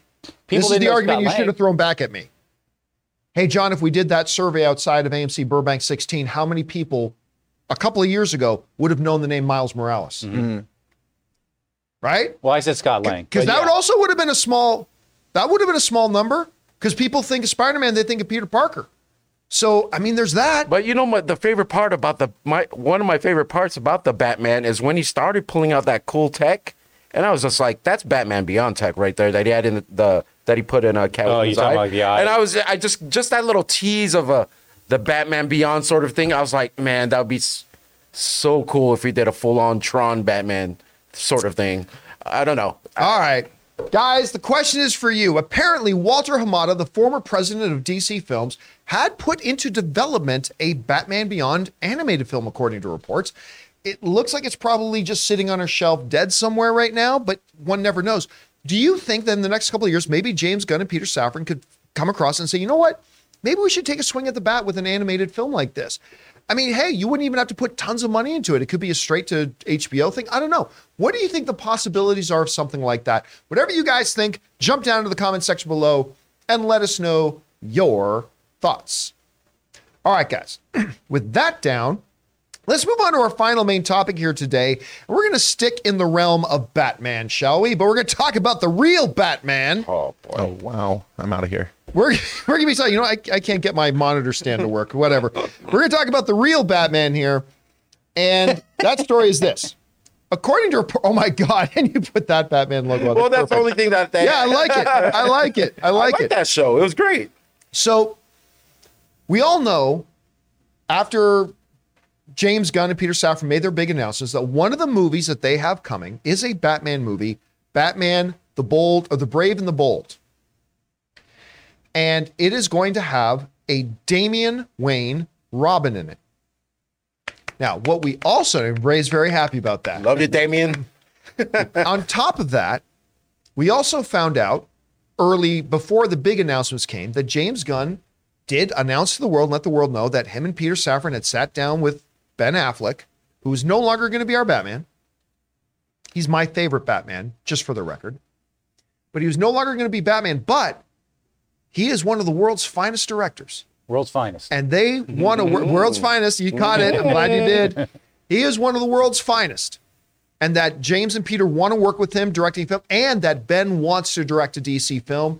James Gunn said, the only issue now is we're just going to have to figure out what the right project is. Now, James Gunn implied that it was not going to be The Brave and the Bold. It was going to be another film. But there are reports that have come out, particularly with um, uh, above the uh, above the line. I think was the name of the outlet. Uh, there are reports coming out that actually maybe that movie is indeed Brave and the Bold. Uh, above the line was the name of the outlet is reporting that it very well could be the Brave and the Bold. Now, I don't believe that report personally because again, James Gunn had already kind of said it won't be that one. He's implied it wouldn't be that one. On top of that, I think if Ben Affleck was going to do a Batman movie, he would want it to be the one on the script that he wrote. He'd want it to be that Terminator based script with Deathstroke. I think that's the one he would want to do, not one with a Damian Wayne. So I and so those are the reasons why I don't think that's going to happen. And if you want to take, you know, a little Twitter spat going into it about what happened there, and we can go over to uh, to my screen here on this. So, you know, somebody brought up, didn't James Gunn say in a previous interview that Affleck is not directing A Brave and the Bold? I get that Gunn is something of a professional liar, but still.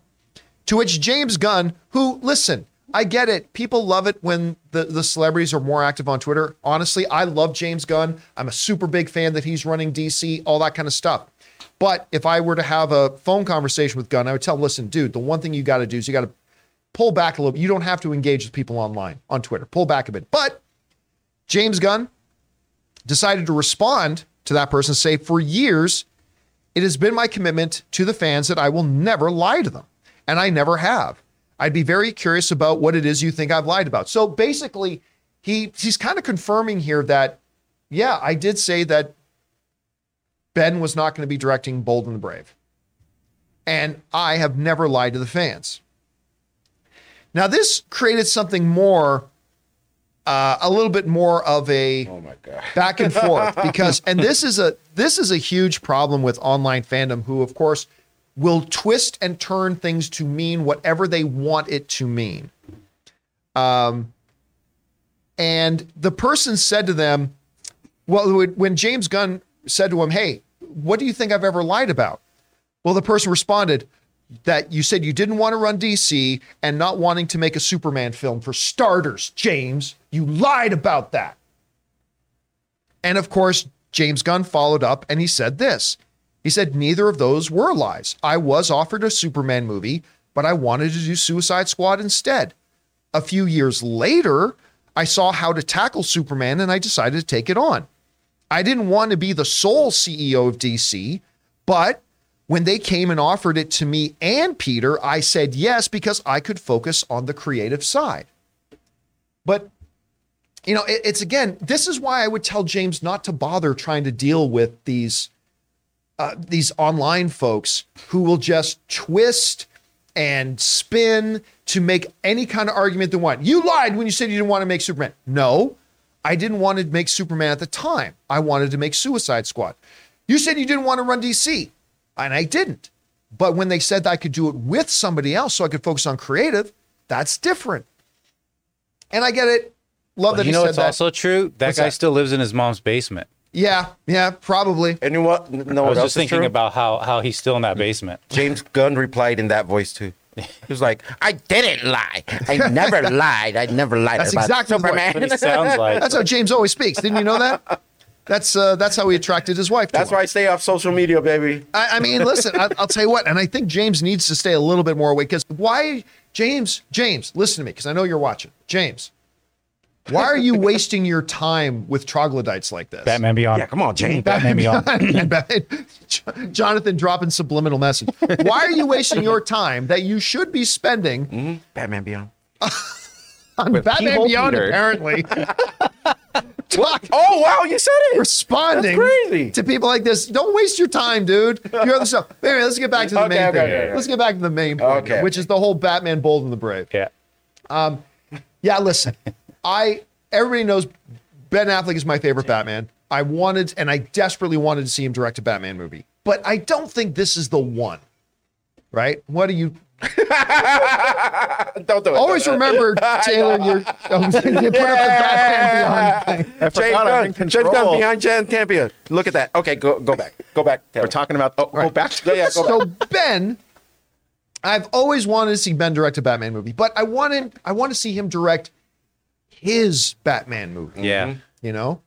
And and his Batman movie is not Brave and the Bold. Mm-hmm. Well, it's it's the same idea of James Gunn wanting to create his DCU. Yes. Right. So. Yep, absolutely. So, listen, I am going to be super excited whenever they announce whatever DC movie that Ben Affleck is going to direct. Because whatever movie he decides to direct, it's going to be awesome. Because he is, and I know it's weird, and it's been a beat since he's done one, but he's one of the finest directors in the world right now. When you look back at his filmography, Oh, oh, this thing tipped over. It was a domino effect oh, okay.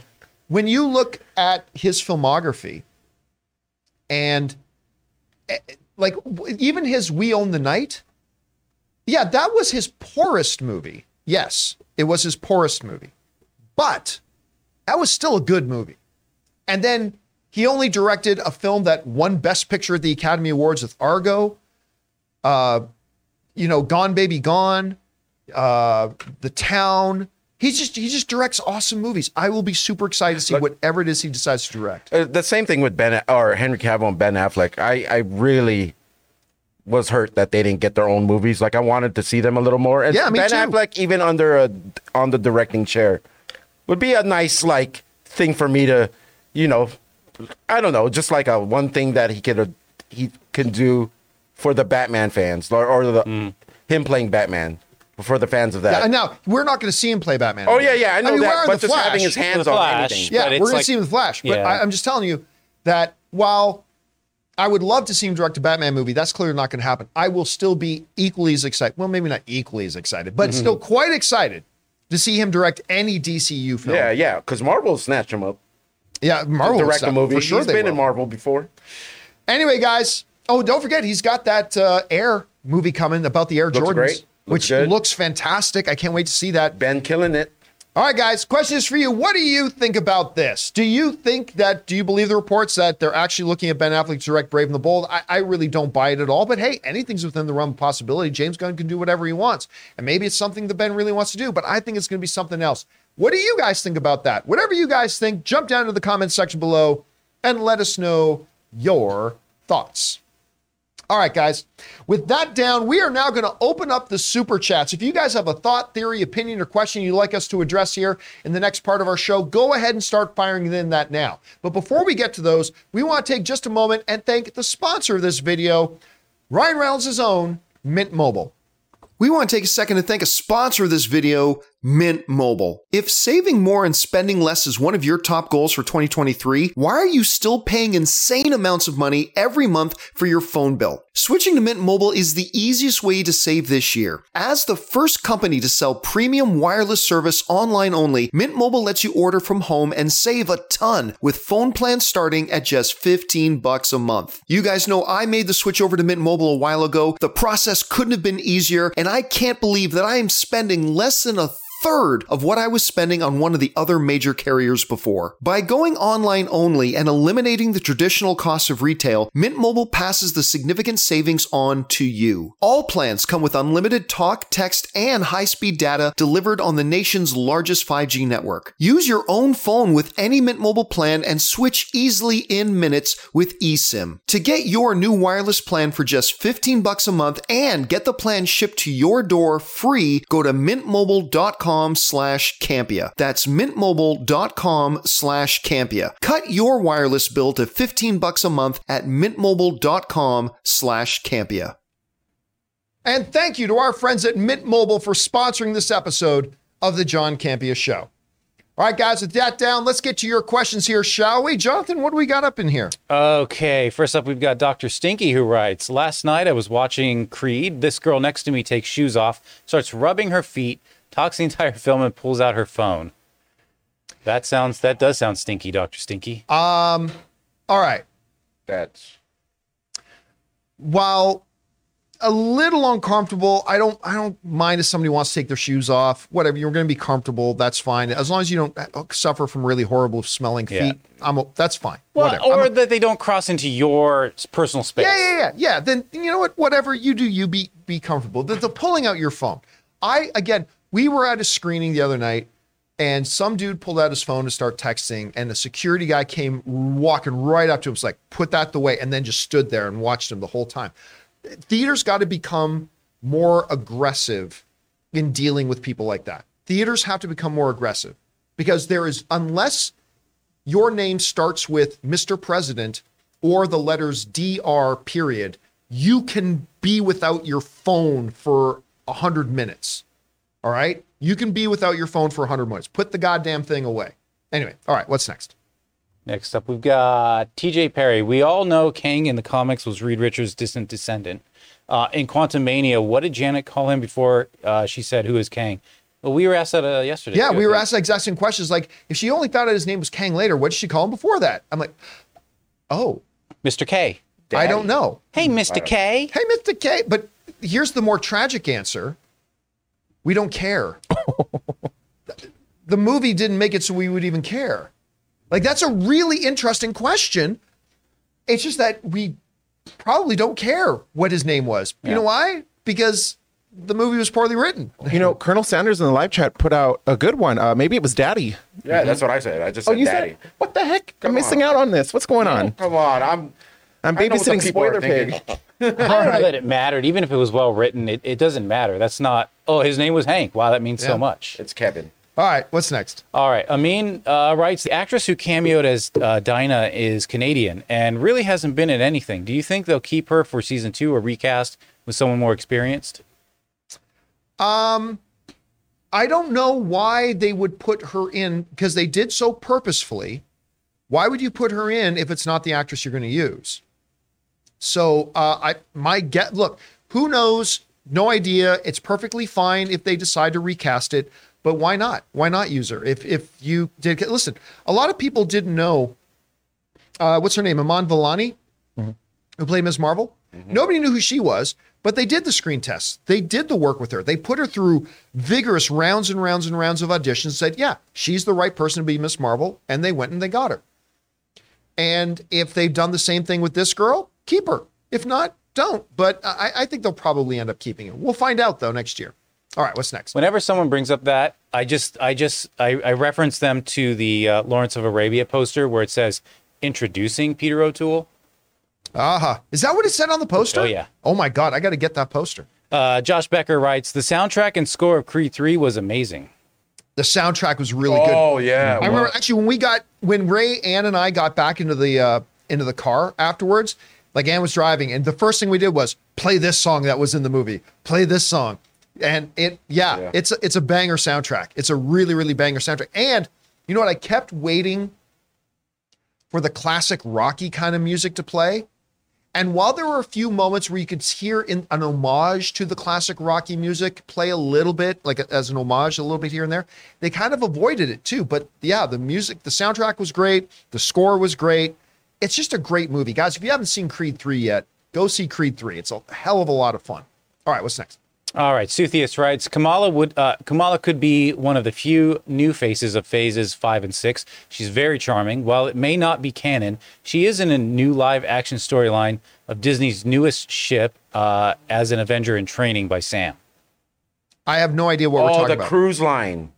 Oh, The little movie that they play in on that Right. cruise. She's she's supposed yeah, that thing is that's not canon at all. I mean, listen, I, I don't think I could see her. While Ms. Marvel is one of the best things that Disney has produced in the last couple of years, it's Ms. Marvel is utterly fantastic. Uh, a lot better than some of the other crap they've been putting out. Anyway, while I think it's fantastic, the reality is though, you know, she's not the character's not popular enough to to become one of the faces. I would love it. I just don't see them promoting her. But you know what? Let's see what the reaction to her is after she appears in the Marvels movie. Then maybe that'll heighten her profile a little bit. But I, I don't see it happen, even though I'm a huge fan. Huge fan. All right, what's next? All right, Bobby Jackson is next, who writes John, you mentioned the Avengers not following a child, but none of them know he's a kid. Uh, even his villains think he's an adult. I don't think he'll uh, lead them, but not because he's viewed as a child. Okay. Okay.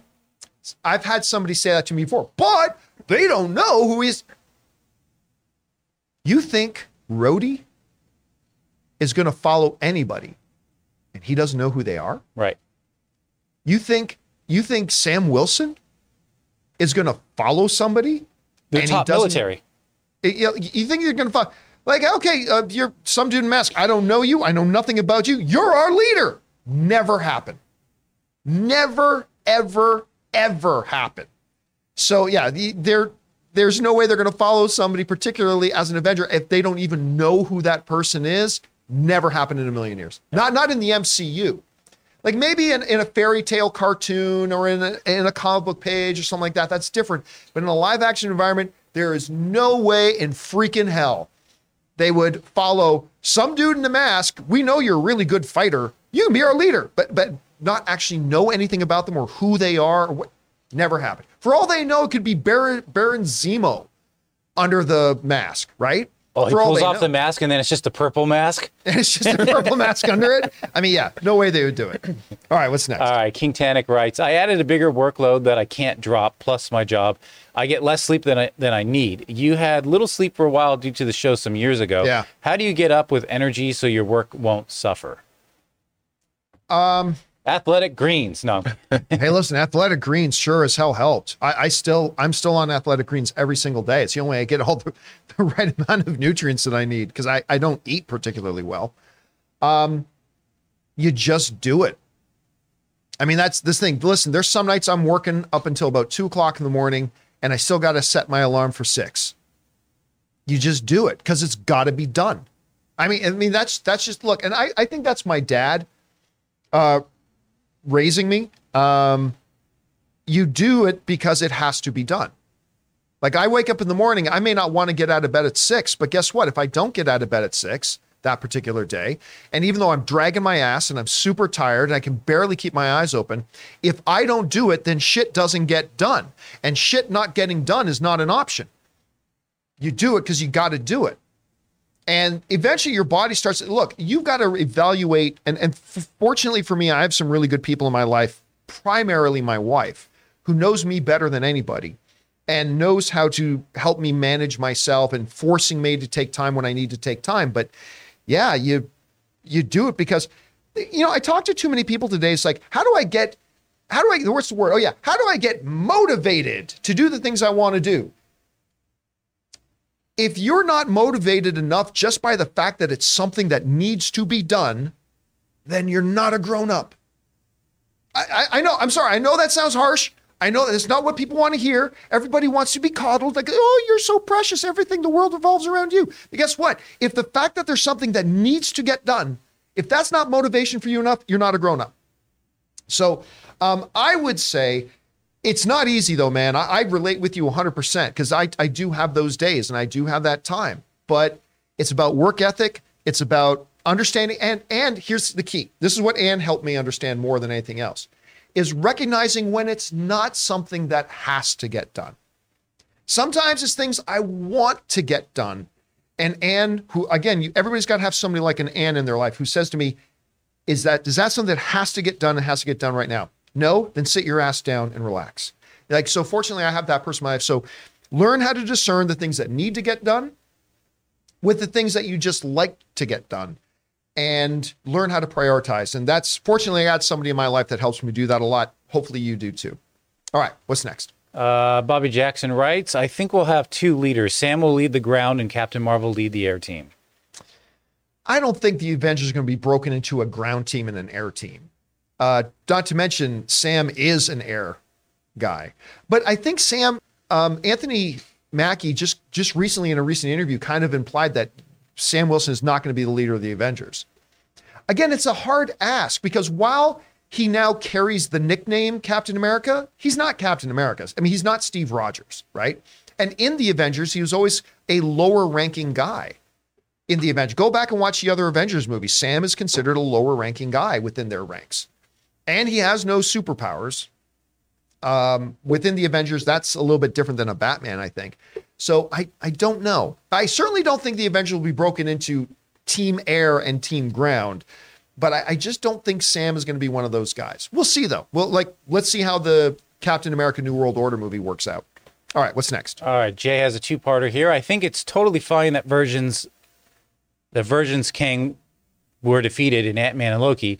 Uh, in the comics, Kang is constantly defeated. Kang's big threat is that up here Do, do, do, he keeps coming back. Uh, the the feeling of how do we defeat him for good is something the MCU hasn't had in a bad bad guy yet. I kind of thought they were going to do more of that with Ultron, because in Ultron in the comics, it's like he can come from the future too. So And you know, the, one of the big threats in Ultron was not only do we have to defeat this guy, but we have to kill the system that's allowing himself just to transfer himself to all this kind of stuff. I mean, no, I get that absolutely, but when you're a live action movie fan and you're an average moviegoer, that's a big ask. Like, okay, get built up for this big Kang villain. And don't worry about it when they die at the end because they're just going to come back tomorrow. But still feel the threat. And and it's a big ask for the audience, and I don't know that they've done that well yet. Uh, they didn't do it well with Ant Man and the Wasp: Quantumania. Even though I love Jonathan Majors in the role and I loved his performance as Kang, they, yeah, they, they've got some ground to cover. I think they've got some ground to cover. All right, because just because one concept works well in the comics, like you so accurately pointed out, that doesn't necessarily automatically translate to the screen. We've seen examples of that a lot, right? So I don't know. We'll have to see. Listen, but still, in Kevin Feige, we trust, and we'll see what he's got in store. All right, what's next? Jai asks, "What about CinemaCon makes it your favorite con?" It just does far more than any other con, and it's it's that's the thing about CinemaCon isn't really a con, right? like most traditional cons, like a D23 or a, or a Comic Con or anything like that. Um, you know what? We're going to be doing a an explainer video. You know, I've been doing those editorials lately. We got one coming up explaining exactly what is CinemaCon. And we're going to be talking about that as to why. But again, it's the presentations. The studios come and they give one and a half to two and a half hour presentations about all their big movies they got coming up this year, showing us 10 to 15 minute clips of movies that aren't even going to be out for like eight or nine months, showing us surprise screenings like we're going to be watching The Flash two months in advance. It's just an incredible, incredible experience if you're a film fan. So uh, I think that, but again, keep your guys' eyes open for the video we're going to be doing next week. That'll air next week called "What Is CinemaCon," and that'll give you a better idea of that. Anyway, great You know, question. I'm, Thanks for I, asking. well, uh, I'm kind of disappointed because I was watching the news this morning, and Uh-oh. this weekend there's something called Alien Con. Oh, Alien. Con. Yeah. What is and this? wh- how did I not know about this? I want to go so bad, but uh, it's sold out. It's just like What you is know. it like UFO aliens? Or Yeah, Sigourney UFO Weaver aliens, you know, planets and stuff Where's like it at? that. It's going to be at the Pasadena Convention Center, which I live I one wanna block go. from.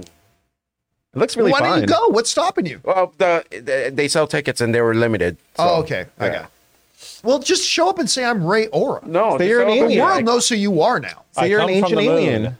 I'm, I am an ancient alien. All right. or le- what's next? Uh, Vest, aka Mister No Days Off writes over under fifty five percent. We get a Council of Reeds versus Council of Kangs fight scene in a future Avengers film. Thanks and bring on the filthy. Zero. Yeah. I, no, they're not going to do that. Oh well, well, no. Look, I I won't say zero. Five percent. Very, very, very small, small, tiny percent chance they actually bring that into the big screen. So I, I, I don't know. Do any of you guys disagree? Like, six percent. What? Six percent. Always got to take.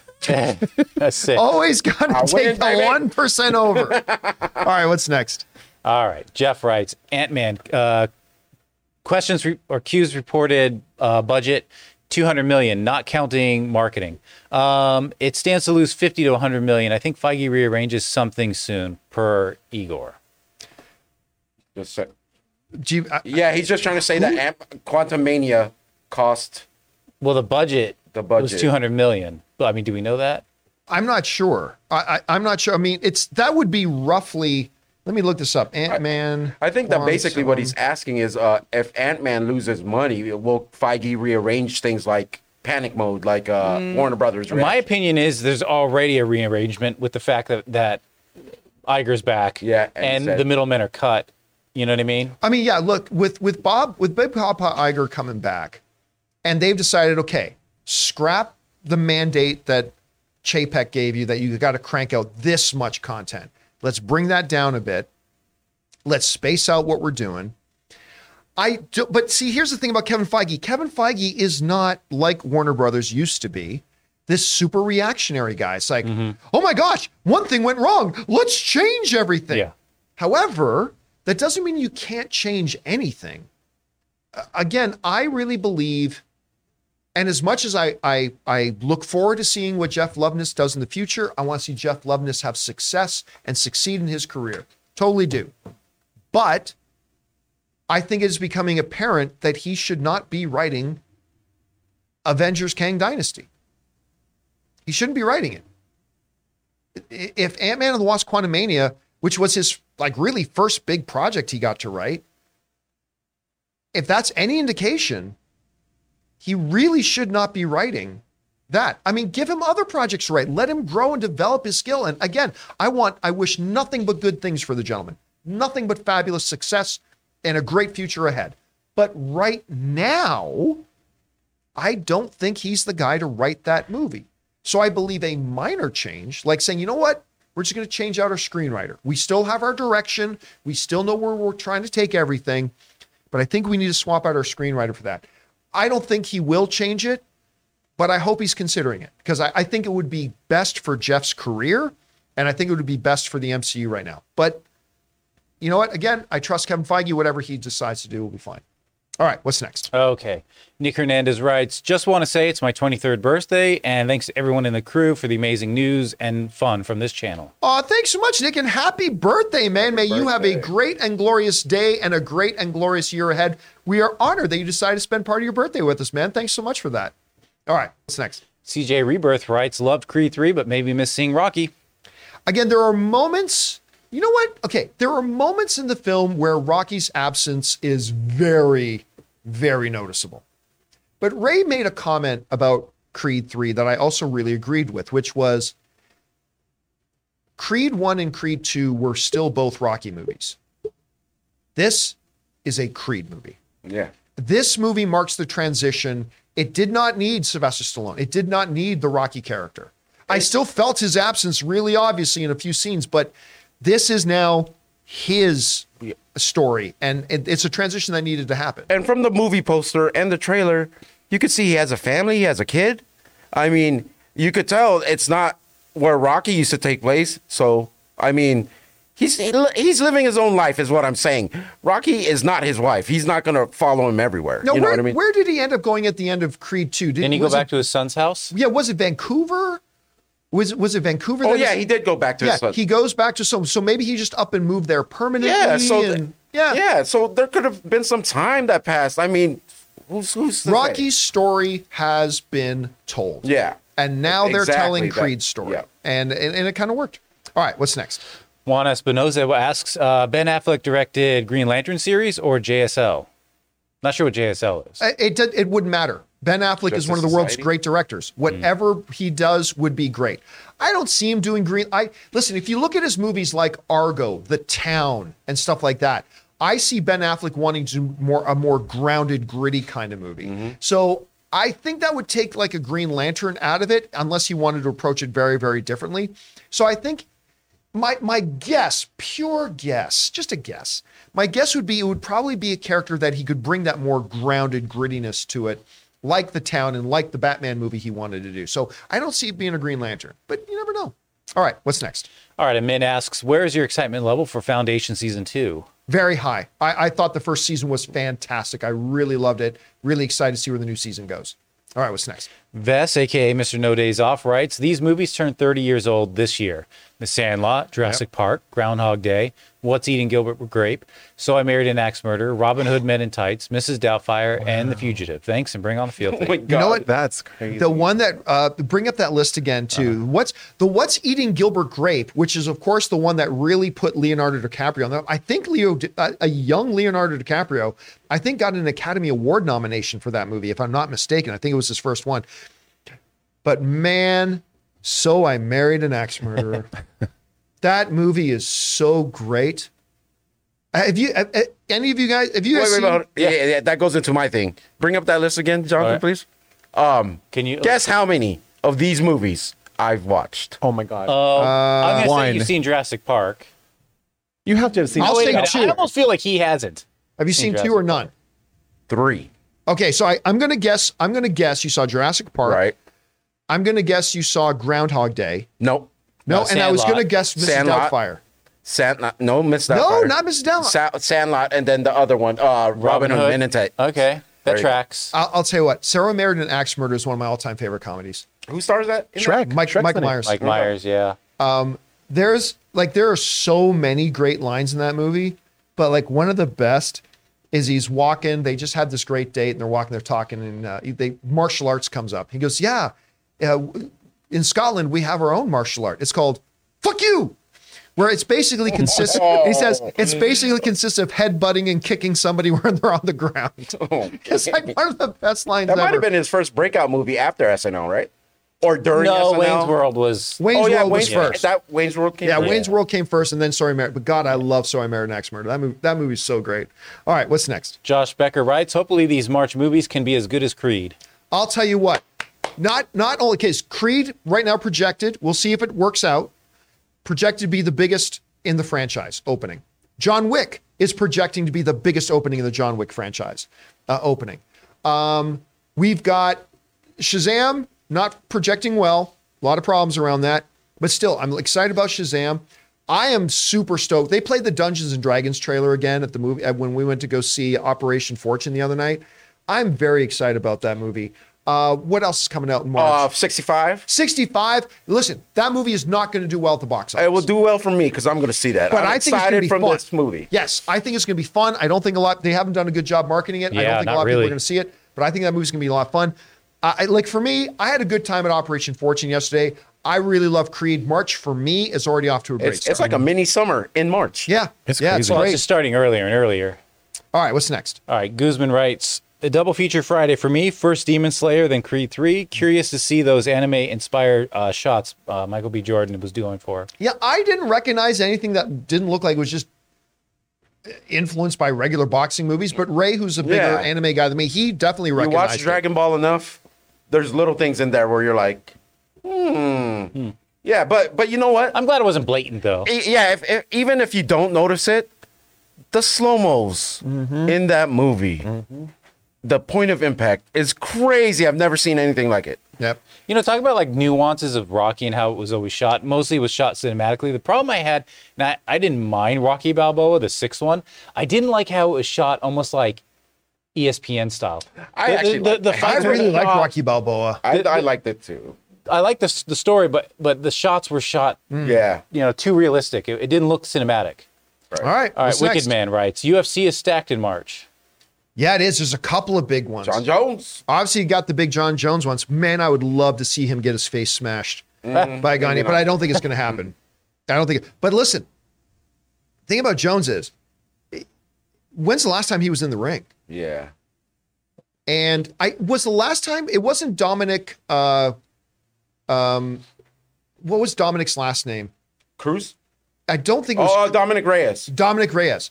Because I'll tell you what, straight up, Jon Jones lost that fight. I, I still to this day, I've watched Eh, that fight four yeah. or five times, and I, it's not like it was one sided. It wasn't. Jon Jones was extremely competitive in that fight, very, very dangerous in that fight, but he lost that fight. Dominick Reyes won that fight. Um, he's been in there against guy who's the big blonde uh, Nordic guy, Oh yeah, yeah, yeah. Uh, Gustafsson.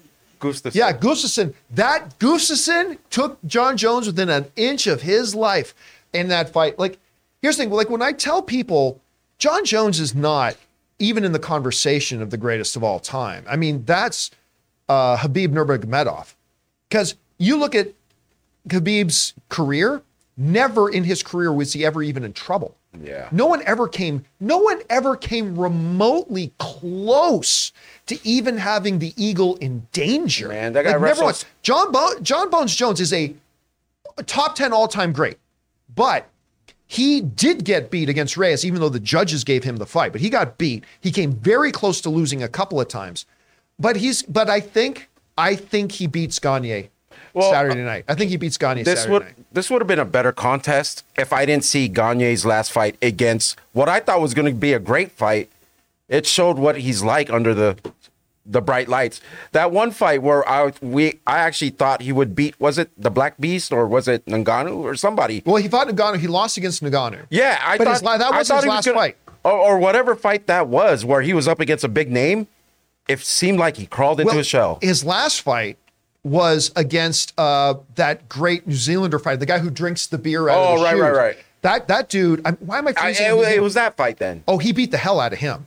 Oh, Gane beat it. Beat Oh him? yeah, he beat the Oh, hell out of him. Yeah. Okay. But but against against Ngannou, he he looked kind of mortal. But He anyway. was like running around and you know just kept running. But who who wouldn't run from a big punch like that? Well, he wasn't able to take him down. that was the problem. He really wanted to be able to take him down. And Ngannou showed in that fight a huge leap forward in his grappling ability. Like a both defensively and like he showed the biggest jump I think ever in his skill set in that fight. And- And, unfortunately, that was the last fight we ever got to see. Yeah, yeah, and he's not there anymore. And he's not in the? UFC anymore. Sucks. Anyway, all right, what's next? All right, Matt Sanders with a $20 super chat. Thank you. Uh, I liked Rick and Morty, but sometimes they destroy their universe. When that happens, Morty goes to a universe, you new universe, uh, a whole new family. Am I supposed to care about those characters? That's what uh, uh, I'm afraid of with the multiverse. Well, I mean, just because somebody does something in a cartoon show does not mean they're going to take those same tropes into a thing. But we're already feeling that in the multiverse, right? We've already felt that. Gary's saying no problem, new version of them there. I, but I can't comment on the Rick and Mortyisms of it because I only watched season one.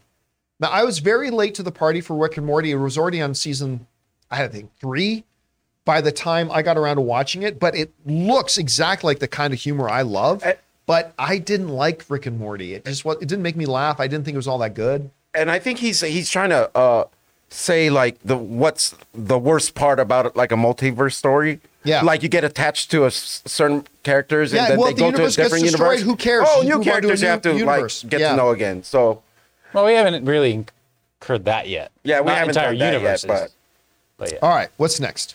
All right, Nexus Fuel writes, Hey Taylor, what do you think the commentary will be in Scream 6? For me, it looks like they're going to tackle the topic of glorification of true crime. Oh, yeah, Nexus. That's exactly what I think it's going to be, especially with stuff like Dahmer, the Evan Peters show on Netflix. Right. And all the drama it caused. I think it's going to be, especially because you can see this in the trailer. There are multiple people in the subway dressed as Ghostface. And I think in real life, we're seeing the same thing where people are glorifying serial killers. In their world, it's Ghostface. Actually, this Sunday morning on the 5th, um, I'm going to be going to Santa Monica because they're having a Scream experience. It's a walkthrough exhibit with all the props, all the costumes. I'm going to be filming it, trying to get as many clues as I can to try and piece together what's going on. I'm so excited for this. It's going to be a fun time. We're I- one week away from today, Scream 6. Uh, Taylor, I had to tell you something. I was watching the news this morning. Did you know Paramount tried to do a viral thing again? Oh, yeah. And the cops were called. Uh huh. They had a For what, guy in a scream costume. Uh-huh. s- Just standing around in corners. Someone took a pic. The same thing they're trying to do with Megan? Yeah, You know those, like- yeah, and smile. Yeah, but with Scream, it's a little more dangerous. Yeah, yeah, Like, yeah. So people started calling the cops, and then the cops said, "We hope next time the studio tells us, It's- so we don't Yeah. have to." Yeah, that's Yeah, answer they gotta careful that. It's those traffic cams. I forgot exactly what they're called, but you know the ones where you can look online Oh, and yeah, watch CCTV. popular like tourist places. Yeah. They're they're showing up there. Ghostfaces. I think it was Arizona, California. It- that's so yeah, cool. you, you got to be. I mean, like when they start putting the, the girls dressed in the smile mm-hmm. thing behind Yeah. the camera at baseball game, that's cool. But you got to be a little bit smart. You can't have people in ghost Yeah, yeah, face yeah. things But those like people can actually get hurt. Yeah. Well, and the difference is at a game, they check you for weapons. On the street, Yeah. You don't know what somebody's got Yeah. going on. All right, let's keep going. We're almost out of time Oh, here, so let's Yeah, keep rolling. Uh, Guzman writes, makes uh, makes Simu the face of the MCU. Dude is really char- charismatic and super good looking. Also, is a good Canadian kid. Again, the one and one of the biggest arguments for it is the fact that his director in Shang-Chi is now the director of Kang Dynasty. So, but again, his movie, he's only been in one movie. And that movie, while it is the best movie they've made in the last little while, it only was able to do so much financially. So who knows? We'll see where they go with it. All right, what's next? Well, Dildar says, I'm bored. How's your day going? yeah, I'm not going to read it. I saw I missed that. What? He Oh, just anyway, wants all me to read that. Okay, let's keep going then. Uh, Life Mastery Mindset uh, writes, was James Gunn at DC uh, and being known for picking oddball characters? Do you not think Michael Keaton can team up with him to do a Batman Beyond? Could be an Elseworlds movie. Uh, by the way, he super chatted in like twenty dollars. Thank Oh, yeah, you so you. much for supporting us in that level. I, I said that exact same thing earlier. I said, uh, knowing James Gunn, that is something he could look at. And that's the only way to go. Batman Beyond is not an oddball character. I mean, that that's he's not Polka Dot Man. Right. He's not King Shark. it's it's it's not a peacemaker. He's not an oddball ball character. He's a he's a very straightforward character that that I think a lot of studios would look at and develop. Look, of course, it's something that he could do. Absolutely, I think, but I but I think it'll be animation.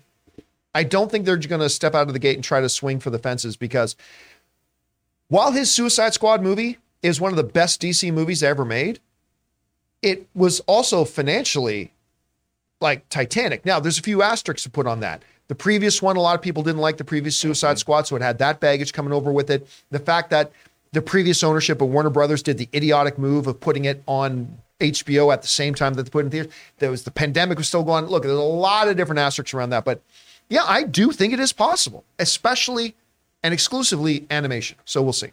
All right, what's next? All right. Uh, when I say chef, Ray says, Pleasures. Rigo.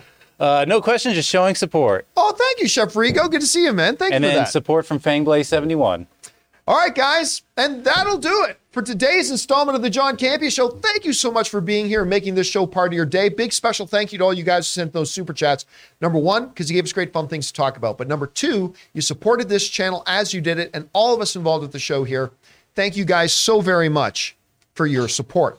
Just a reminder to you guys who are channel members at 2 p.m. today. So that's about an hour and a half from now. That's 5 p.m. New York time. We're going to be doing a channel members town hall meeting just because we haven't had one in a couple of weeks. So come on by. We'll discuss some stuff. I'll take your questions for those of you who are channel members. So I hope to see you guys there.